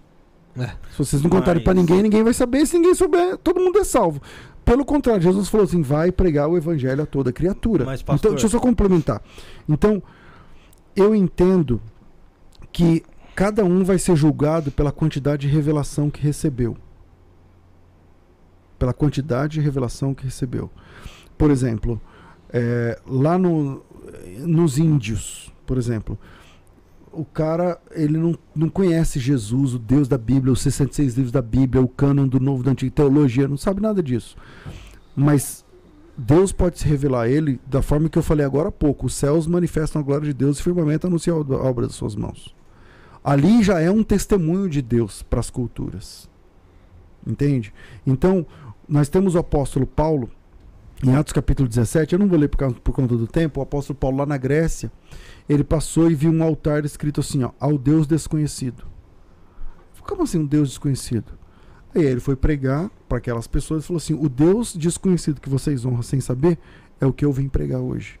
Ou seja, os caras já honravam esse Deus sem conhecer, sem saber.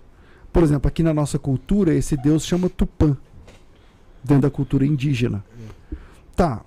E, e será que esse Tupã não é uma revelação do Deus verdadeiro? Não temos ferramenta para saber. Como eu disse há pouco, quem salva é nomes, Deus. né? Quem salva é Deus. O pessoal só pega nomes. Então, eu, eu creio que cada pessoa vai ser julgada pela quantidade de revelação que recebeu. Eu não estou tirando isso da minha cabeça. Jesus Cristo disse assim: a quem mais é dado, mais é cobrado. Ou seja, quanto mais você sabe, maior vai ser o rigor no seu juízo. Então, pode ser que Deus salve pessoas assim? Pode. Ele salva quem ele quiser.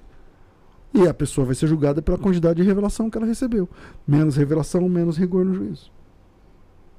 Não sei se eu respondi. Eu respondi, mas não sei se você. Não, não, não, sim, é, Se lógico, entendeu? lógico que eu entendo, eu entendo a sua visão. É, e o que, que você acha dessa evangelização, do, dessa cristianização dos índios que as pessoas querem fazer lá? Que as pessoas fazem, na verdade. É uma ordem Chega de lá, Jesus. eu vou lá vou ajudar os índios, mas aqui, ó, você tem que aceitar Jesus aqui pra mim ajudar você aqui na sua terra. É, não sei se você conhece do que você está falando agora. Por exemplo, nós temos é, a força missionária entre os indígenas brasileiros tem salvo hoje é, centenas de crianças do infanticídio. Porque o infanticídio é legalizado no Brasil nas culturas indígenas. Sim, é, E a única força que, que combate o infanticídio entre indígenas é o cristianismo. É o cristianismo. As agências missionárias que vão e salvam crianças de verdade. Eu não estou exagerando que. Não, sim, Ah, faz parte da cultura indígena. É, mas eu estou falando do que o cristianismo faz nessas culturas. Entre os concombas aqui no Brasil, por exemplo, é, procurem na internet um, um documentário chamado Hakani, com H. H-A-K-A-N-I. É o nome de uma menina indígena. Essa menina, ela foi enterrada viva, porque para a cultura indígena, quando tem episódio de nascimento de gêmeos, Sim. eles enterram vivos. Quando nasce com síndrome de Down, Também. eles enterram vivos. É, não Quando são todas. nasce- to- são- não a maioria das culturas, a maioria das culturas indígenas. A maioria das culturas indígenas. É, o, quando nasce aquela que nasce sem pigmentação da pele, eu não lembro o nome. Vitiligo. Não, é Albino. albino, Albino. quando nasce albino. Nasceu com algum é diferente do, do resto, é, é- é enterrado. E essa menina foi É, sepultada. né? é, então o, o cristianismo tem salvo pessoas literalmente da morte a partir dos missionários entre os índios. Mas aí eu também posso dizer, pastor, que existe o cristianismo matando pessoas também. Aonde? Ah, quando se condena a homossexualidade, quando se condena algumas outras coisas que a gente vê na, na, Então, peraí, peraí, religiões de matriz africana. Então você acha mesmo que Quando- eu não concordar com seu comportamento homossexual Não, não, não, é a mesma coisa de enterrar uma criança? Não, não, mas eu, ve, eu vejo que esse, comporta, esse comportamento também causa mortes também. Não é verdade. Também tem muita gente que hoje morre na rua, no mundo inteiro. Mas isso não tem nada a ver com o cristianismo. Sim, sim, mas em nome o cristianismo já matou muita gente no mundo. Não, mas vamos lá. O que, que é o cristianismo bíblico? Assim, é, O cristianismo é fazer o que mesmo- Jesus Cristo mesma- mandou. forma Então eu que- não posso ser responsável, como cristão, por alguém que não- teve um comportamento anticristão em nome de Jesus. Então, exatamente. Tipo Inquisição. Tipo o que for. É, Tipo o que for. Por Jesus Cristo mandou O que matar? acontece hoje? Jesus mandou odiar? Não, Deus sim. Jesus... Deu sim, né? De- de- de- deu- tem trechos na Bíblia que, que condenam. É, é, Eu não sou judeu, eu que- sou cristão. Eu Não, sou signatário. Tem duas alianças na Bíblia: o Antigo Testamento e o Novo. Eu sou signatário do Novo Testamento. Sim. Então, se você vai me julgar, me julgue como cristão. Não, não tô julgando você. Não, julgando- mas não tem problema de me julgar, não. Não, Pode, mas pode julgar. Mas me julga como cristão. Aonde na Bíblia Jesus mandou matar alguém? Não, Jesus Aonde não. na Bíblia Jesus mandou odiar uma pessoa? Jesus não. mas- então, então essa conversa. Ah, mas o, o cristianismo já matou. Não, não, peraí. Pessoas fazendo merda em nome de Jesus tem em Sim. todo lugar. Sim, então. Tem em todo lugar. Agora tem. Ah, como em outras religiões também. É. Gente cansou de Agora, igreja. essa pessoa que faz merda em nome de Jesus não tem nada a ver com Jesus. Sim, concordo. Tem nada a ver com 100%. Então Sim, pronto. Eu concordo 100% com isso, que não tem nada a ver com Jesus. Então, então aonde, da onde você tira essa ideia de que ah, mas os cristãos também matam quando odeiam, ou quando, quando fala mal de gay? Não, não, Tem, não mata tem, não. tem. não. Não, dependendo de como fala, mata gente sim. Dá um exemplo. Tem- Pô, quantas pessoas você não vê no, no, no, ah, no Brasil mesmo que é, não tem. que são botadas pra fora de casa, que são. que apanham, que até morrem. Então, mas o que que do- isso tem a ver com a Bíblia e o cristianismo? Eu- o que eu quero dizer o é o cristão? seguinte, que é, te- é, tem a ver com a, a- a- eu colocar, comparar as culturas ali. Então, mas é que você está pegando esse exemplo, por exemplo, ó, eu sou um pai, eu sou um pai, ela é meu filho. Ele chega e, fala assim, ó, eu sou gay, aí eu coloco ele pra fora de casa. E Beleza? Aí você ali tá dizendo assim, que esse comportamento meu é o comportamento que Jesus ensinou, só que não é. É porque assim, cada pessoa é separada. Exatamente, mas Então, acontece. se você. Então, vamos, vamos colocar os pingos nos is, Mas Rafael. assim, se você quiser falar Mas é mal o do cristianismo, acontece. fica à vontade. Sim. Só que fala mal do cristianismo eu com não falo mal do base. cristianismo, eu falo mal do cristão. Assim, Tá, então você. é, não é, importa. assim, né, mas do você fala. que- Então, mas você porque fala. não dá pra falar mal de Jesus. Eu não tô falando mal de Jesus. Então, então, mas você fala mal, mal. Então você fala mal, mas com base. Não, fala mal com base, beleza? Então, por Entendeu? exemplo, ó, aonde é que Jesus Cristo mandou fazer isso? Eu não falei que Jesus mandou fazer isso. Tá, então se essa pessoa tá fazendo isso em nome de Jesus, então vamos divorciar o comportamento dessa pessoa do cristão bíblico. Certo? Porque o cristão bíblico não faz isso. O seguidor de Jesus não faz isso. Então o seguidor de Jesus, ele ama a pessoa, ele não concorda, mas ele ama a pessoa. Então, Deus do Velho Testamento a gente esquece. Eu não sei porque que você tá, qual- desde o começo vocês estão fazendo uma diferença entre Deus do Velho Testamento e Deus do Novo. Só tem um Deus. judeu acredita no Deus do Velho Testamento? Não, não, não, eu não disse isso. É, volta a Você fita, não não, é judeu? volta a fita e diz- eu disse assim, ó. A Bíblia tem dois testamentos. Tem o Antigo Testamento com a lei de Moisés e tem o Novo Testamento com a lei de Cristo. Eu disse, Certo. eu sou o signatário do Novo Testamento. Então, não- O Brasil tem quantas constituições? a gente tem uma Constituição de E 1988. quantas houveram até agora? A gente tem, a gente teve outras. lógico. Tudo bem, seis ou sete. Qual vale? Vale a última, né? Então pronto, você é signatário da última, de 1988, certo? Hum. O- o- a Bíblia tem dois testamentos. Eu sou signatário do Novo Testamento. Do último que foi escrito. Exato. É. É, isso que eu tô falando. O, o- Só pra deixar uma coisa explicada. No início não foi a, a questão de querer separar o Deus do início do velho. Foi uma coisa que a gente ouviu aqui. E assim, eu achei que eu achei interessante fazer essa pergunta pra ver se existia uma visão dentro da igreja. Eu já tinha ouvido falar, porque são quase 30 anos de estrada dentro do cristianismo, como você mencionou. é, que alguém tivesse mencionado algo parecido, desistir do Deus ser diferente. Porque o que ela quis dizer naquela Exi- oportunidade. É, é, então, existem várias heresias no decorrer da história da igreja. Essa que você está falando é, tem um livro escrito por um cara chamado Olavo, ele já morreu esse cara, ele era pastor, chamado Jeová Falso Deus. Uhum. Se você der um Google, talvez você ache esse livro, foi tirado de, de- de circulação, mas deve ter achado. Hoje em dia na internet tem tudo. Ah, você acha? Né? Jeová Falso Deus. E esse livro, eu estou falando da década de, de 80 para 90, tá?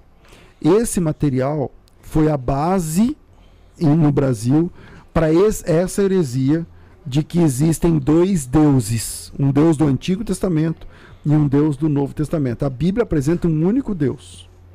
E o que é diferente é a forma como ele lida e Deus lida didaticamente.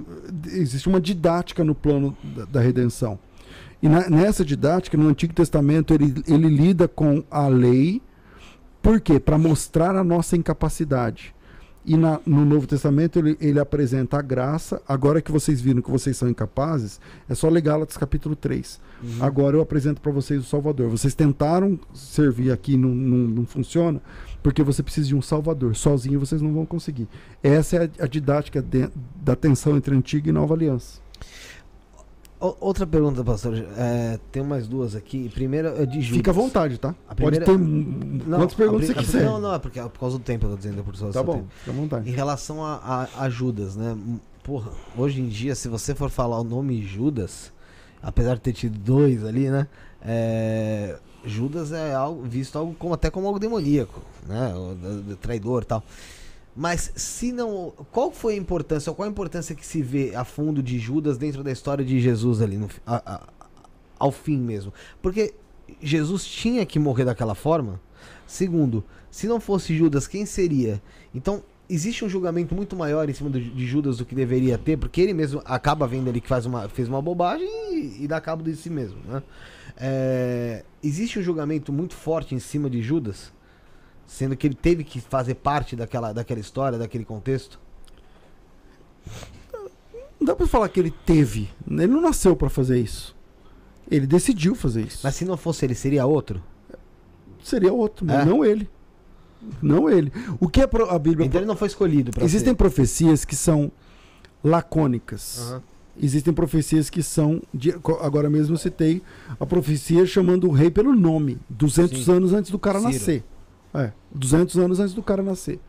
Agora, existem profecias que tem a profecia que Jesus seria traído por 30 moedas de pratas.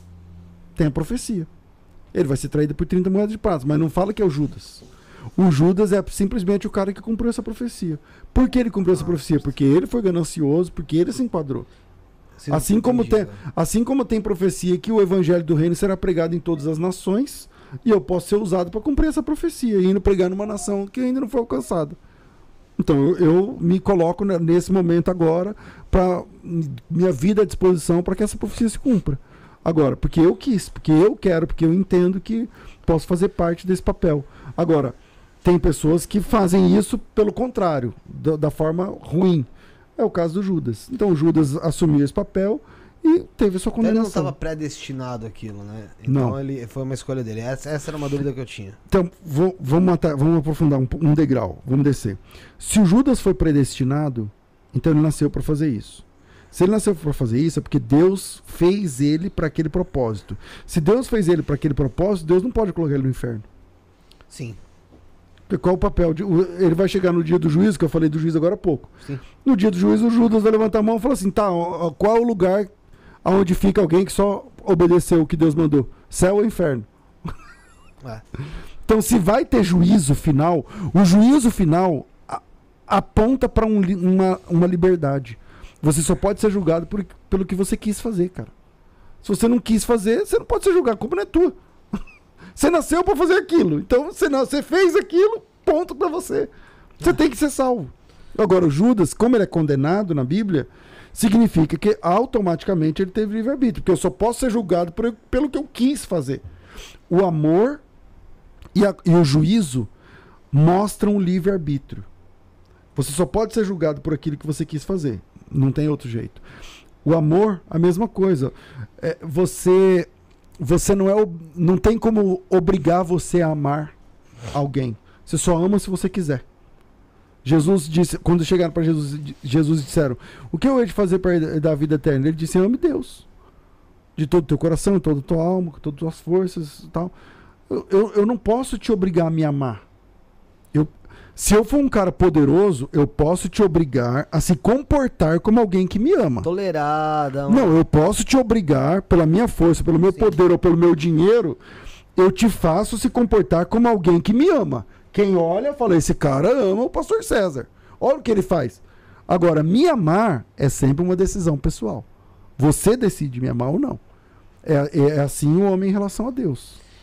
Entendi. E tem uma pergunta que o Rafael sempre faz. Pastor, tem alguma pergunta? Não. Tem uma pergunta que o Rafael sempre faz, que é em relação. Até queria que você repetisse ela, Rafael, porque eu não vou saber fazer, porque a pergunta é sua. Que você fala sobre as pessoas que são pecadoras, ou seja, ou que fazem o, o serviço do demônio, é, estão a serviço do demônio, serem enviadas ao inferno, sendo como castigo, como castigo. Você explica melhor. Você sabe isso que você, você fala que é um castigo, sendo que na verdade é como é que, é que você disse? Que deu que ela faz al- algo contra Deus e no caso ela é enviada ela é enviada ao inferno. Você sempre faz essa pergunta aqui, pô? Não é, não é sobre o, o, o diabo, no caso? É? Então, é, é o que eu, que eu pergunto aqui. Nossa, é, um branco da é da sobre- peste, é sobre o Satanás ali, ser o regente do, do inferno, e a pessoa faz alguma coisa ruim, e Satanás vai castigar ela, Ah, isso é mesmo. Eu sempre esqueço. e Satanás então é um funcionário de Deus? Ele é um aliado de Deus? Porque se ele tá castigando uma pessoa que fez mal a Deus, essa pessoa teria que ser bem tratada no inferno pelo Satanás, né? Vamos lá. Pingos nos is, né? Primeiro, o diabo não manda no inferno, na Bíblia. Segundo, o diabo não mora no inferno. O diabo não tem nenhum tipo de regência no inferno. O inferno, a Bíblia diz que foi preparado para o diabo e seus anjos, para eles se lascarem lá. Então não é que lá ele manda, é lá. As pessoas entendem o inferno pelo Dante. É. que o inferno é tipo um quartel-general do diabo. O diabo tem lá um escritório, uma mesa, Prédio. senta lá com o pessoal e fala: ó, vamos agora dominar não sei quem. Vamos pra... A Bíblia não mostra isso em lugar nenhum. Então, primeiro, o diabo não manda lá no inferno, não é ele que comanda, não é ele que atenta, não é ele que fica fazendo nada disso aí. Esse inferno é mais o inferno muçulmano, que é um inferno Não conheço. mais nojento. Não, no inferno muçulmano você tem que tomar todo dia um copo de pus, por exemplo. Então, esse inferno é um inferno muito mais. é, não é o inferno da Bíblia. Agora, é, assim, a pr- primeira coisa. Aí você falou assim, "Mas essa pessoa, então o diabo é um agente de Deus? É. é. O diabo, o Martinho Lutero, o pai da reforma, ele dizia, ele tinha uma frase que ele dizia que o diabo é o diabo de Deus. O- até o diabo obedece Deus. Quando ele foi Então, o tentar Jó. não é um cara que quer tomar o lugar de Deus. Ele não quer tomar a humanidade pra ele. Então, Ele- essa ele é um de dualidade. Deus. Não, não é que ele é um funcionário de Deus. Essa dualidade de que o Deus é o Deus do bem e o diabo é o Deus do mal, e ambos são quase coiguais, então e, e há um duelo entre eles. Muitos irmãos têm essa visão, tá? E- evangélicos também. Eu não sei qual que é a tua fé.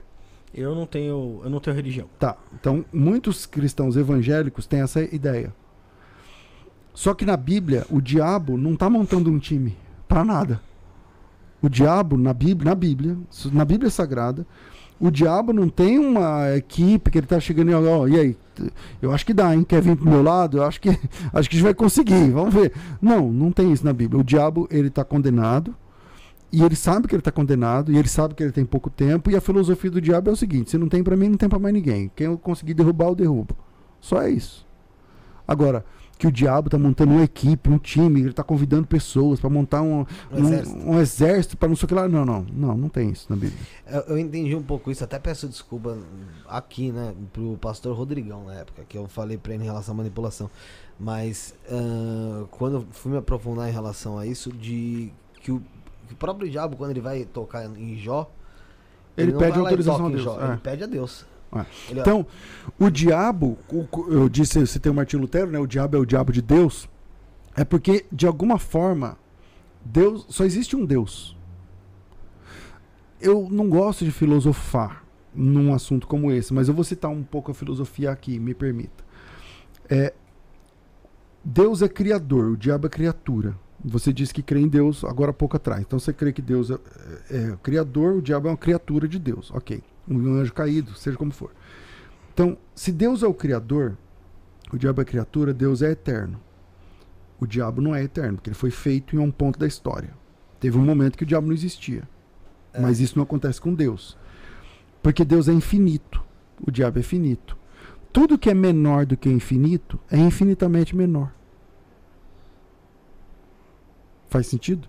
Não, faz sentido. Então não tem perguntei como- não é um tem negócio que como- não faz sentido. não tem mim. condição do diabo ser alguma coisa parecida. Não tem como, entendeu? Então, o diabo é um ser caído, condenado, que vai ser condenado no final, vai perecer o tempo, a eternidade no lago de fogo, porque um dia o próprio inferno vai ser lançado no lago de fogo, o diabo vai estar junto. Mas ele é, mas o que é interessante é que pelo fato dele ter sido al- alguém que vamos chamar de alguém mesmo, vai, que habitou os céus, é que assim, ele quando desce de lá, alguma sabedoria ele traz, né? Que é justamente talvez seja algo que ele usa pra para Como um anjo caído, como um anjo caído, todos. É, é claro que ele tem outras infinitamente mais inteligência do que nós, né? Tem um. Eu- desculpa eu não lembrar agora, talvez eu lembre como eu acabei lembrando de outras coisas que eu citei e depois não lembrava. Minha mente não é mais como antes. Mas. é, então talvez eu não vá lembrar quem citou. Mas ele dizia assim: é, o diabo é muito eficaz no que ele faz, não porque ele é bom ou porque ele é Deus, mas porque ele é velho. Entendeu? Então ele já. Tipo assim, pessoas como você já derrubou milhões. Então ele já sabe como. Não, ele, olha pra você e fala: esse cara é assim, assim, assim. Então já é assim que, que funciona.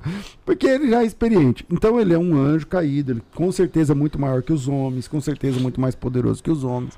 coisa- então não dá pra brincar. Só que a filosofia do diabo é apenas derrubar os- os- aquele que serve a Deus. Tem alguma pergunta, Rafael? Não, não. Não. Não. Pastor, Jesus é Deus? Claro. Claro. Sim. É a mesma Deus. figura? Como assim a mesma É figura? a mesma figura, porque eu, eu se- é, sempre também tive essa dúvida. Jesus Cristo, ele, ele é uma parte de Deus, é isso? Que veio pra terra? Deus. É, quando Jesus aparece na terra. Cara, é esse Deus- assunto é o mais difícil da teologia. Eu fui tocar nele bem no fim, é pra É, quebrar. esse assunto é o mais difícil da teologia. A trindade é um assunto complicado. Vou, vou dar um exemplo pra você. Eu perguntei pra ele, vou perguntar pra você, qual a sua fé? Cristão. Pensa numa empresa. Uhum. Pensa numa empresa. Empresa X. Pensa que você tem um CNPJ que é o Isto não é podcast, é um Uhum. CNPJ. E esse CNPJ tem três sócios. Uhum. E esses três sócios têm a participação igual, Uhum. de 33,3%. Deus é um único Deus. Esse Deus existe em três pessoas distintas. Essas três pessoas distintas representam esse Deus. É, é eles sozinhos, cada um deles. O Pai é Deus, o Filho é Deus, o Espírito Santo é Deus. E esses três formam a essência do único Deus verdadeiro. Eu me- às vezes eu me confundo até em oração, porque eu não sei com quem que eu falo. Na oração não a gente e fala. Não é, não é brincadeira. é Na sério. oração, a gente fala ao Pai através do Espírito Santo, que intercede por nós, porque a Bíblia diz Que que ele a gente não sabe orar. A gente não sabe orar como convém, a Bíblia diz, mas o Espírito intercede por nós. E a gente só consegue falar ao Pai por causa do sacrifício de Jesus. Então você ora ao Pai em nome do Filho. Quando você ora, você ora ao Pai em nome do Filho Jesus. É isso.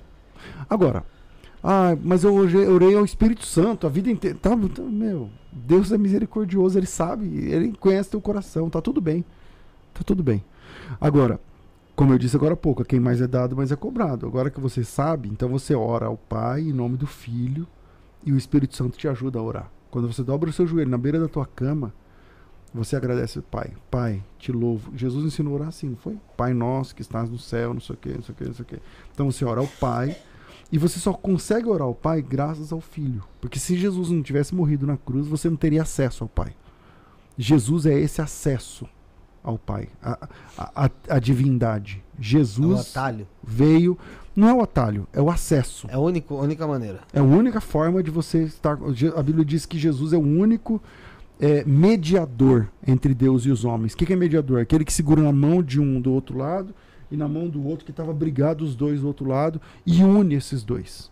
Então Jesus faz esse papel, o único mediador entre Deus e homens. Não tem outro.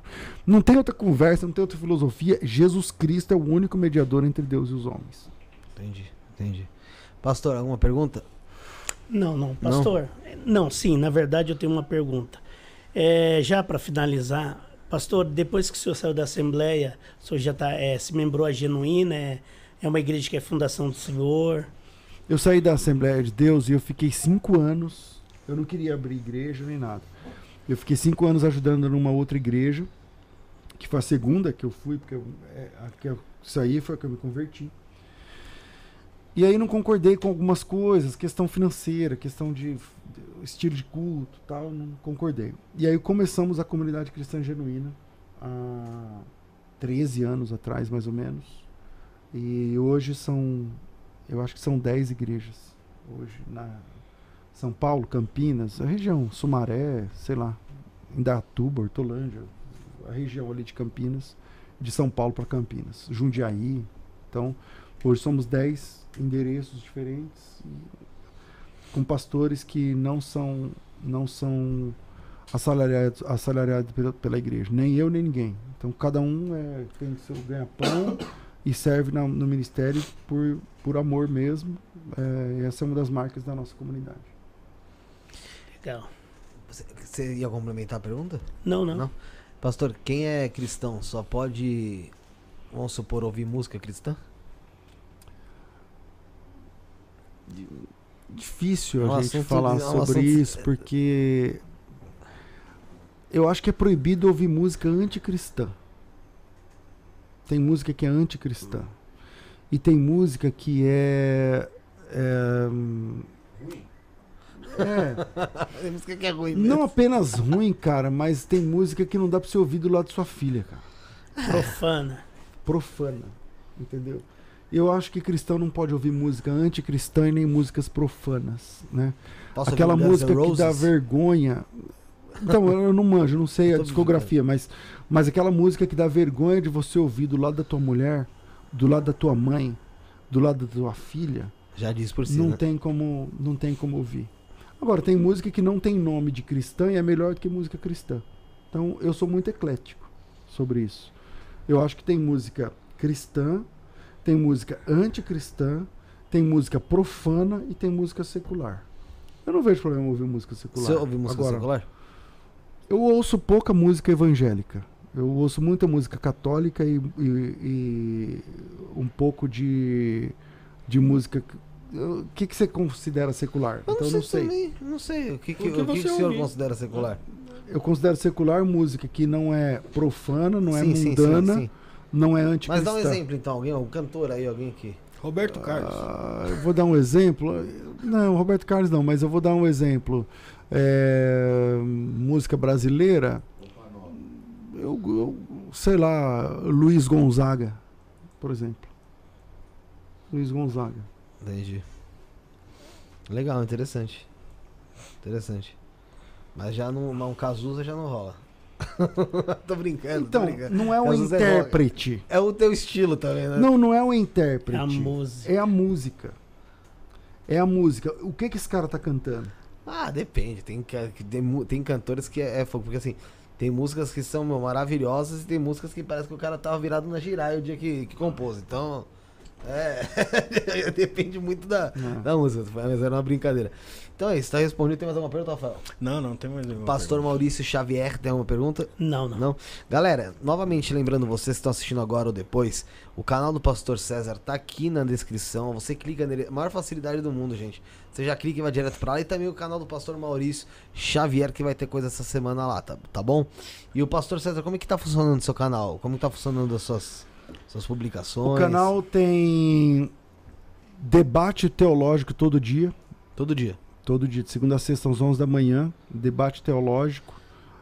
Quando não tem debate, tem entrevista. E nesse, sempre às 11 da manhã. Quando não tem entrevista, tem um programa chamado Biblicamente. É um tipo de debate mais light.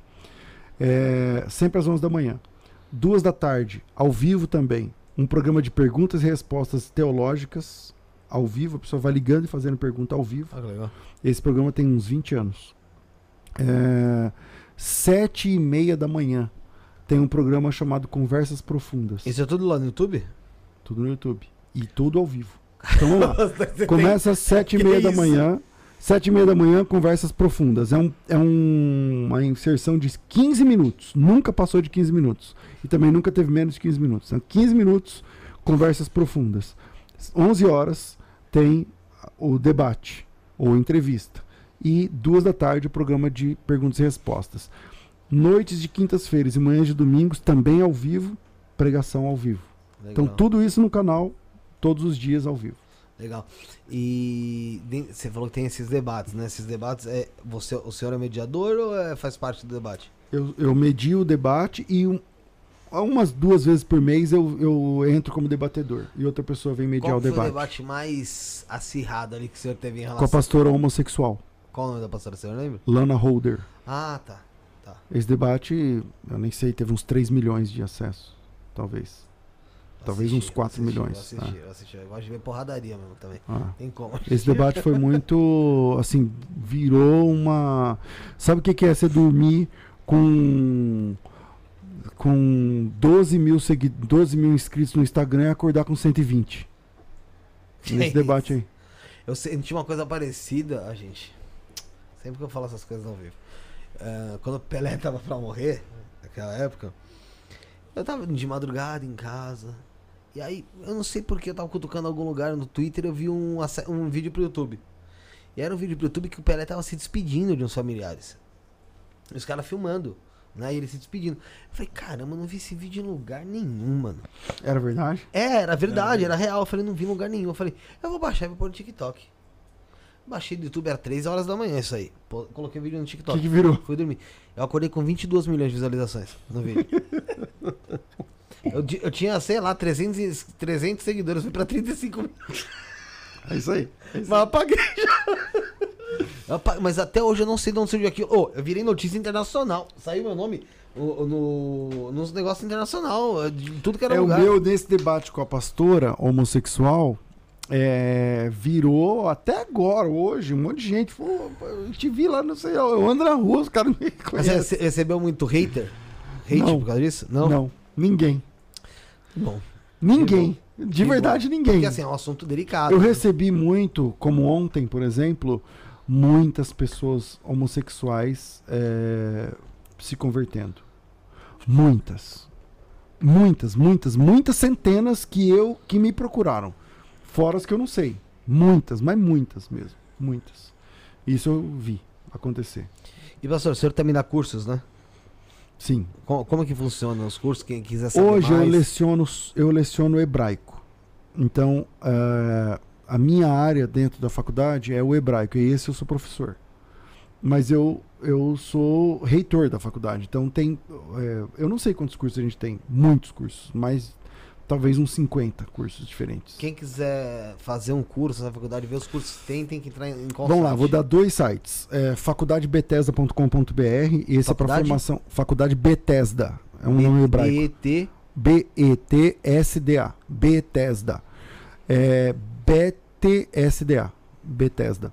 É, esse é para os cursos de formação teológica, fundamental, intermediária, avançado em teologia, escatologia, sei lá, é, formação e é, especialização em, em apologética, defesa da fé, tudo mais, é, faculdadebethesda.com.br. Para cursos online, também nossos, tem outro site chamado Crescendo na Fé. Entra lá, crescendonafé.com.br, tem lá um calhamaço de curso online que você clica agora, já começa o curso agora. E uh, 100% liberado.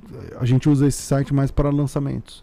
Mas é liberado também para o dia a dia, quem quiser, é só visitar facu é, crescendonafé.com.br. entendi. Então tá certo. Rafael, dá suas considerações finais, querido. Agradecer a todo mundo que acompanhou aqui pra gente e dizer aqui pros pastores aqui que em nenhum momento eu quis é, ofendê-los, eu só quis expor aqui. Eu também não quis te ofender, não, penso. tá? Eu também não quis te ofender, não. Não, não quis é, ofender, muito menos a, a Jesus, a Bíblia, em nenhum momento de- de- aconteceu isso.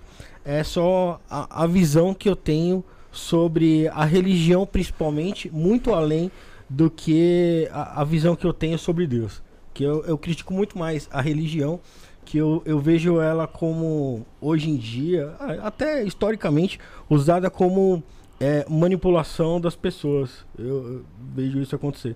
Como, por exemplo, quando a gente fala que é, aqui a gente vai sofrer e depois na eternidade vai ser tudo maravilhoso. Então eu vejo que isso é usado muito pela religião para dizer, pô, ó, pessoal, me dá o seu dinheiro aí. E não tô falando da- só da igreja evangélica, assim, de, de todas as religiões ali, principalmente do, do cristianismo.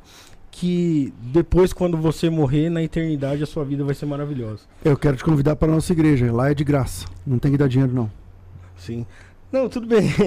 Mas é, eu, eu, acho que é, eu vejo isso na maioria das religiões. Não, não, não, não criticando a, a- uma igreja ou outra. E é isso aí, valeu, gente. Obrigado, obrigado, pastores. Valeu. E na igreja do pastor Maurício também, é de- bem de graça mesmo, né, pastor? Sim. Ah, mas a, a 90% das Não, igrejas ou mais, igrejas- é isso. As igrejas são. É, é que assim. é, como o senhor disse anteriormente, homens em nome de, de deuses e de, e de divindades que da mesma é, falam como se fossem tais e acabam denegrindo quem manda. Mas sabe o que eu penso sobre isso, bicho? É o seguinte: se você tem uma Bíblia na sua língua, você não tem desculpa mais. Lê a Bíblia, é aquilo lá. Lê a Bíblia. É, é o que a Bíblia diz, é isso aí. É porque é- é- é- é- existem muitas, muitas histórias que foram contadas tal. E aí fica com aquela fama que todo lugar tem. Toda religião pega uma, uma, uma famazi- faminha de alguma coisa. Então assim, você vai falar do pastor, ah, o pastor é ladrão. Ah, o padre, o padre é pedófilo. Ah, a pessoa da Umbanda, ah, é macumbeiro, tá fazendo coisa pra matar a pessoa. Então assim, todo mundo acaba sofrendo um pouco isso. E eu já, quando no programa do pastor Maurício, falei que eu, eu presenciei de perto porque eu sou uma pessoa, um ex-ateu, O Rafael sabe disso, chegou a pegar meu ateísmo. E eu discutindo. Meu, eu, tenho coisa que eu tenho até vergonha. Mas eu discutindo com senhora em praça, comendo lanche. é, porque eu queria que falando pra ela, ó, faz teu Deus mexer esse vidro de ketchup. Sabe? Tipo, eu- são coisas que eu me envergonho hoje. Sabe? Mas que eu não posso apagar, não posso esquecer, porque se eu esquecer, que quando a gente esquece coisas dessas, é coisa que a gente pode voltar a fazer. E a tiazinha queria te, te dar até um abraço. eu, eu fui pedir um abraço pra ela depois, que eu, fiz, eu, vi que, eu vi que já tinha falado um monte de merda. Eu falei, meu namorado, vou pedir um abraço pra ela, porque, não sei, sabe? Enfim, é, e eu vi na igreja do pastor Maurício, não conheço a sua ainda, ainda quero conhecer, é, que se a pessoa que acha que, é, que o pastor, qualquer pastor, faz aquilo por dinheiro, é lógico que existem, existem também os. O, o, o joio no meio do, do trigo, né? Mas ali eu vi que, cara, se fosse por dinheiro mesmo, ele já tinha desistido há muito tempo. Cara, eu vou te falar uma coisa, bicho. Ma- A maioria dos pastores faz como eu faço, levanta cedo pra trabalhar, pra ganhar vida.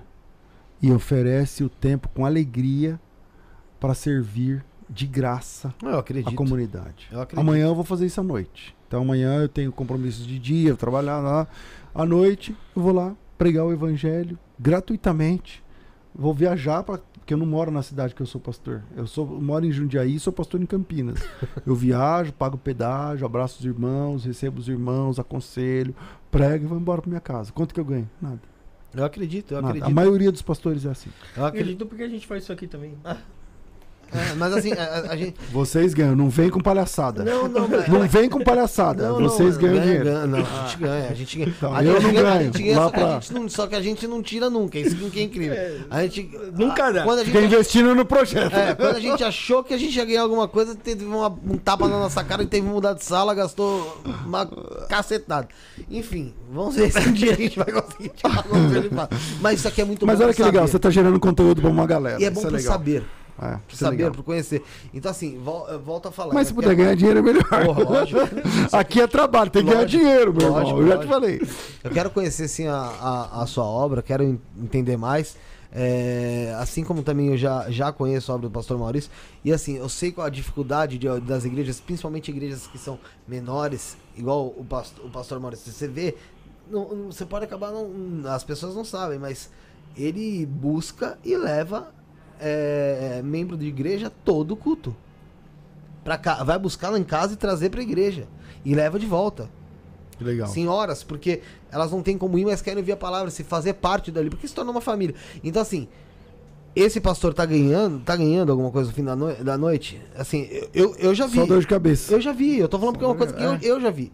Se eu não tivesse visto, eu não ia estar falando aqui. Eu não tô pra fazer propaganda. Então, isso que você tá vendo agora, parece que você não via antes, porque você era ateu. Isso que você tá vendo agora é a realidade da maioria dos pastores. O meu, ateísmo, o meu ateísmo se desfez, pastor, vendo a obra dele. Eu falei pra ele já. Ah, minha mulher já sabia. Eu, eu- eu co- contei pra ele aqui ao vivo. Mas vendo a obra. Meu ateísmo se desfez ali. É vendo que. Eu falava, não é possível. Tem alguma coisa que sustenta ele pra ele estar fazendo isso. E eu não tô falando sustenta. Porque às vezes nem é o dinheiro, cara, que vai fazer a diferença. Mas é você ver mais pessoas. E assim, eu via ele batendo, batendo, batendo, batendo, batendo na tecla e fazendo como ele continuou. Como ele continuou e É vai continuar. Então, assim, eu eu vendo isso da obra, eu falei, cara, não é possível. Alguma coisa tem por trás pra sustentar isso tudo. E aí, aos poucos, eu fui me desconstruindo com relação a isso, né? É lógico que não é de cara que você vai achar seu caminho, demora, mas eu espero estar no meu caminho, espero estar correto, espero me manter no, no caminho que eu, que eu venho tentando trilhar. Que é Jesus, cara. O caminho é Jesus já. é. E, e é isso, pastor. Eu acho que é foi muito, foi muito importante a sua, a sua, a sua participação, a sua visão, a sua, a sua- o seu responder, né? É, em relação ao que você já aprendeu, vivenciou estudou dentro da Bíblia. Assim como quando o pastor Maurício veio aqui também, o, o que ele estudou, o entender dele. É, às vezes a gente tem algumas visões que são diferentes mesmo, mas é isso que é o mais legal. É você conseguir fazer daquela visão uma só, ou às vezes, mesmo que você tenha a tua e ele a dele, mas é, viver em harmonia, viver em paz e sabendo que o, o- o propósito, no fim das contas, é você, principalmente do que a gente está falando aqui, que é o cristianismo, é você viver o que Jesus pregou, que em primeiro lugar é o amor. E você amar o seu próximo. Então isso é o que acho que a gente tem que viver, é o que vocês têm pre- pregado. Então parabenizo os dois. Parabenizo o Rafael aqui também pela, pela coragem em relação às perguntas. Porque quando a gente vem com. Ele falou fora do ar mesmo aqui, que é uma pessoa que não conhece muito a Bíblia, mas não tem esse conhecimento. Então, pra vir fazer essas perguntas, às vezes a gente. A- às vezes a gente acaba é, meio que rateando. Ele fez as perguntas que, que a gente Então, eu agradeço, porque as perguntas mais diretas, mais sem rodeio, igual como ele fez, é, é aí que é, nasce o bate-papo legal, né? Da hora. Então, muito bom. Então, eu quero agradecer a sua participação, a sua presença, a disponibilidade do senhor ter vindo até aqui. Pra quem não sabe, pastor veio de Jundiaí pra cá. De moto. De moto. De e, vai moto. e vai voltar Claro. numa friaca maluca. Exatamente. Legal, estacionamento. É. E muito obrigado pela sua presença, pastor. Tamo junto, tamo O- junto. Obrigado também, pastor Maurício Xavier, Eu que pela agradeço. presença. Galera, estaremos de volta amanhã. Amanhã eu não tô por aqui, mas o Rafael e o Amanhã Bruneca eu e tá. o Brunão tamo aí. O Josiel também, o Rick também tá por aqui. E amanhã vai ser o Robson de Oxóssi falando sobre Umbanda, vai estar aqui a partir das 19h30. Então é isso, somos o início, o fim e o meio. Fomos.